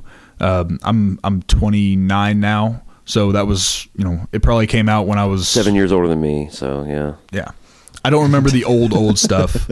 Uh, I, I guess old. I don't I don't know the original. You know the first five albums. That Do you wasn't- remember like Black Album? uh, MTV not really. because you would have been if you're 29 now, so you would have been like six or something. Yeah, and that's when I was, you know, country. It was I was Garth Brooks and George Strait. Yeah. That was just what I grew up Good on. stuff too, though. Uh, but tied for my number one is Spit Out the Bone. That's just one of those. Love that. I know. I, I can't I love you have stop two, that song. Two hardwired songs on your top five list. That's awesome. And part of that might be because I've spent the past year listening to course, that yeah. album p- pretty much over I and think over we and could over explain again. it that way. I Yeah. think also it might be true that it's that good. It's well, a very that good. And not only have you listened to the record a ton since it came out, but I mean, you were on that tour Yeah. where they're playing at least five of those songs every night. that was the one song that they didn't play in North America. And when they first played it overseas, debuted it in London. Was it London night Yeah. two or something Yeah, it like was that? night two, yeah. I remember middle of the night getting the you know little Instagram pop up of spit out the bone. I was like, no, I know. Oh, no. they did it. I know. And and trying to go back and piece it together from everybody's cell phone videos, and when they finally released the actual you know pro footage of uh, Right. Met of- footage, yeah. the, the uh, the two guys actually recording it properly and just getting to see it. Oh, Well, it's kind of become a staple now. I mean, they've I they've know. played it a lot. I'd be surprised if they didn't play it on the next U.S. arena tour. Are you going to be able to go to any of these shows? I'm hoping Nashville. Um, I don't know what other ones yet. A a lot of it depends on tour schedule. Yeah, yeah. January is normally a, a slow month. I actually had all of January off this year, which was nice. Um, I just I don't know what next year. yeah, same with us. So. Yeah, Well, if I'm hopefully here, all, hopefully all three of us will be there. if I'm in town, I'm there. Yeah, well, I mean, good God, thank thank you for coming and sharing all this with us. Oh, thank you for having me. Uh, dude. Yeah, I mean, and like we said before, Matt. You know, Matt lives out in Clarksville, so that's you know about hour drive, forty five minutes to an hour. Roughly, yeah, I think it was, it, it was like an hour and twenty to get here because it was kind of rainy and traffic, Traffic, was yeah, horrible But, in I this mean, town. So we can't thank you enough for making the drive down here to HQ4. HQ4 Paul Moak Studio. Yeah, um, and man, uh, it'd be fun to have you on again and talk Taylor Swift. yeah, Well, we're going to be starting our Taylor Swift podcast. Uh, Yeah. what, uh, six days. And from I now? I think we're calling it Swiftica. Yeah. Yeah. Where can people find you? If- So if people are interested in you, that we mentioned your Instagram. Where else can people? That's find pretty you? much it. I, I I have a Facebook, but I don't really use it. Kind of I'm- off the grid a bit. Yeah, I I have it, and it's more just to kind of. It's for birthdays. Yeah, Yeah, I love I know. when people tell me happy birthday. Um, but Instagram at sfx matt, and you guys have tagged me in a few things. I know a few people have Yeah. already followed me. Well, it's cool because you'll post stuff from the road, like of setups and things, you know, or like Kind, a flame kind of shooting behind the off scenes and- shit a little bit. Yeah. That's really all I use it for. Every now and then, I post a picture of my fiance because she's prettier than me, or you know, something on the road. It's always something That's about true the for road. all of us, I think. I think Well, we yeah. all- Speak for yourselves. I'm I'm pretty good looking. no, but it, it, it is cool to, to follow him out on Instagram and, and see those behind the scenes photos. I remember I remember I think I followed you after I met you at the Philly show and before we went to Detroit and started seeing like you posting stuff of you know maybe the, the fuel flames and stuff and I'm like Yeah. "Oh, I cannot wait to go see this again. So yeah, follow Matt SFX Matt. He's there for your special effects needs. cool stuff, man. And Thanks. if any of you want pyro at your wedding, hit up Matt too. He can make that happen, Oh yeah, he'll, he'll blow your husband's, your fiance's thumb off. or at least burn his arm hair. Mm-hmm. No, thanks for everyone for listening. We've had we've been growing a lot, and it's Yeah. been c- really cool and hearing from everyone. It's an exciting time to be a fan of the band. the The Worldwide tour stretches into its second year, and uh, it's an exciting record. be Two of third the year. songs, third year. Wait, oh well, Well, te- technically, technically. well, they started what, promo in, the, in Well, no, no, 2016. the so Mexico- they did all of twenty seven or twenty sixteen, which was last year, right? What year is two this? years ago. We're in 2018, I believe. Twenty eighteen. I- I, I believe it was it was it was fall, it was fall of 2000. Wait, are we in Back to Future two or three? We're in part two right now. Okay, three and a half. Uh, t- t- uh, sorry, 2000 fall 2016 was they started doing promo for the record. And Yeah, they did late all night of appearances, seventeen some was club shows. Yeah, you know. all of seventeen was the the outdoor stuff. Yeah. Yeah. then all of this year they're going all the way into March so far is what they Well, have. that's when the goddamn Nashville show is. yeah, Well, Nashville's That's January. January twenty something. So far away. I actually had somebody comment to me today about how long, how far away that is. It's nine months away almost. yeah. Or well, 10, if, you- if 11, You're, if you're going sorry, to a March numbers. show in 2019, it's March 1st as we're recording this. Yeah. Well, I'll tell you what. Thank God this fucking Metal Up Your Podcast exists, so we can all get our Monday fixes on Metallica while we await the slow death of the next show. Yep.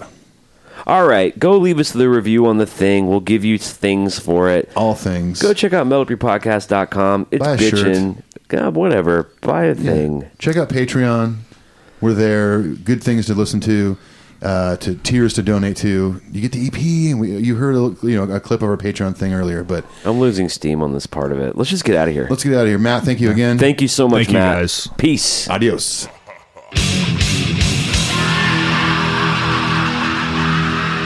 you were our advisor, what would you say? Then I would say delete that.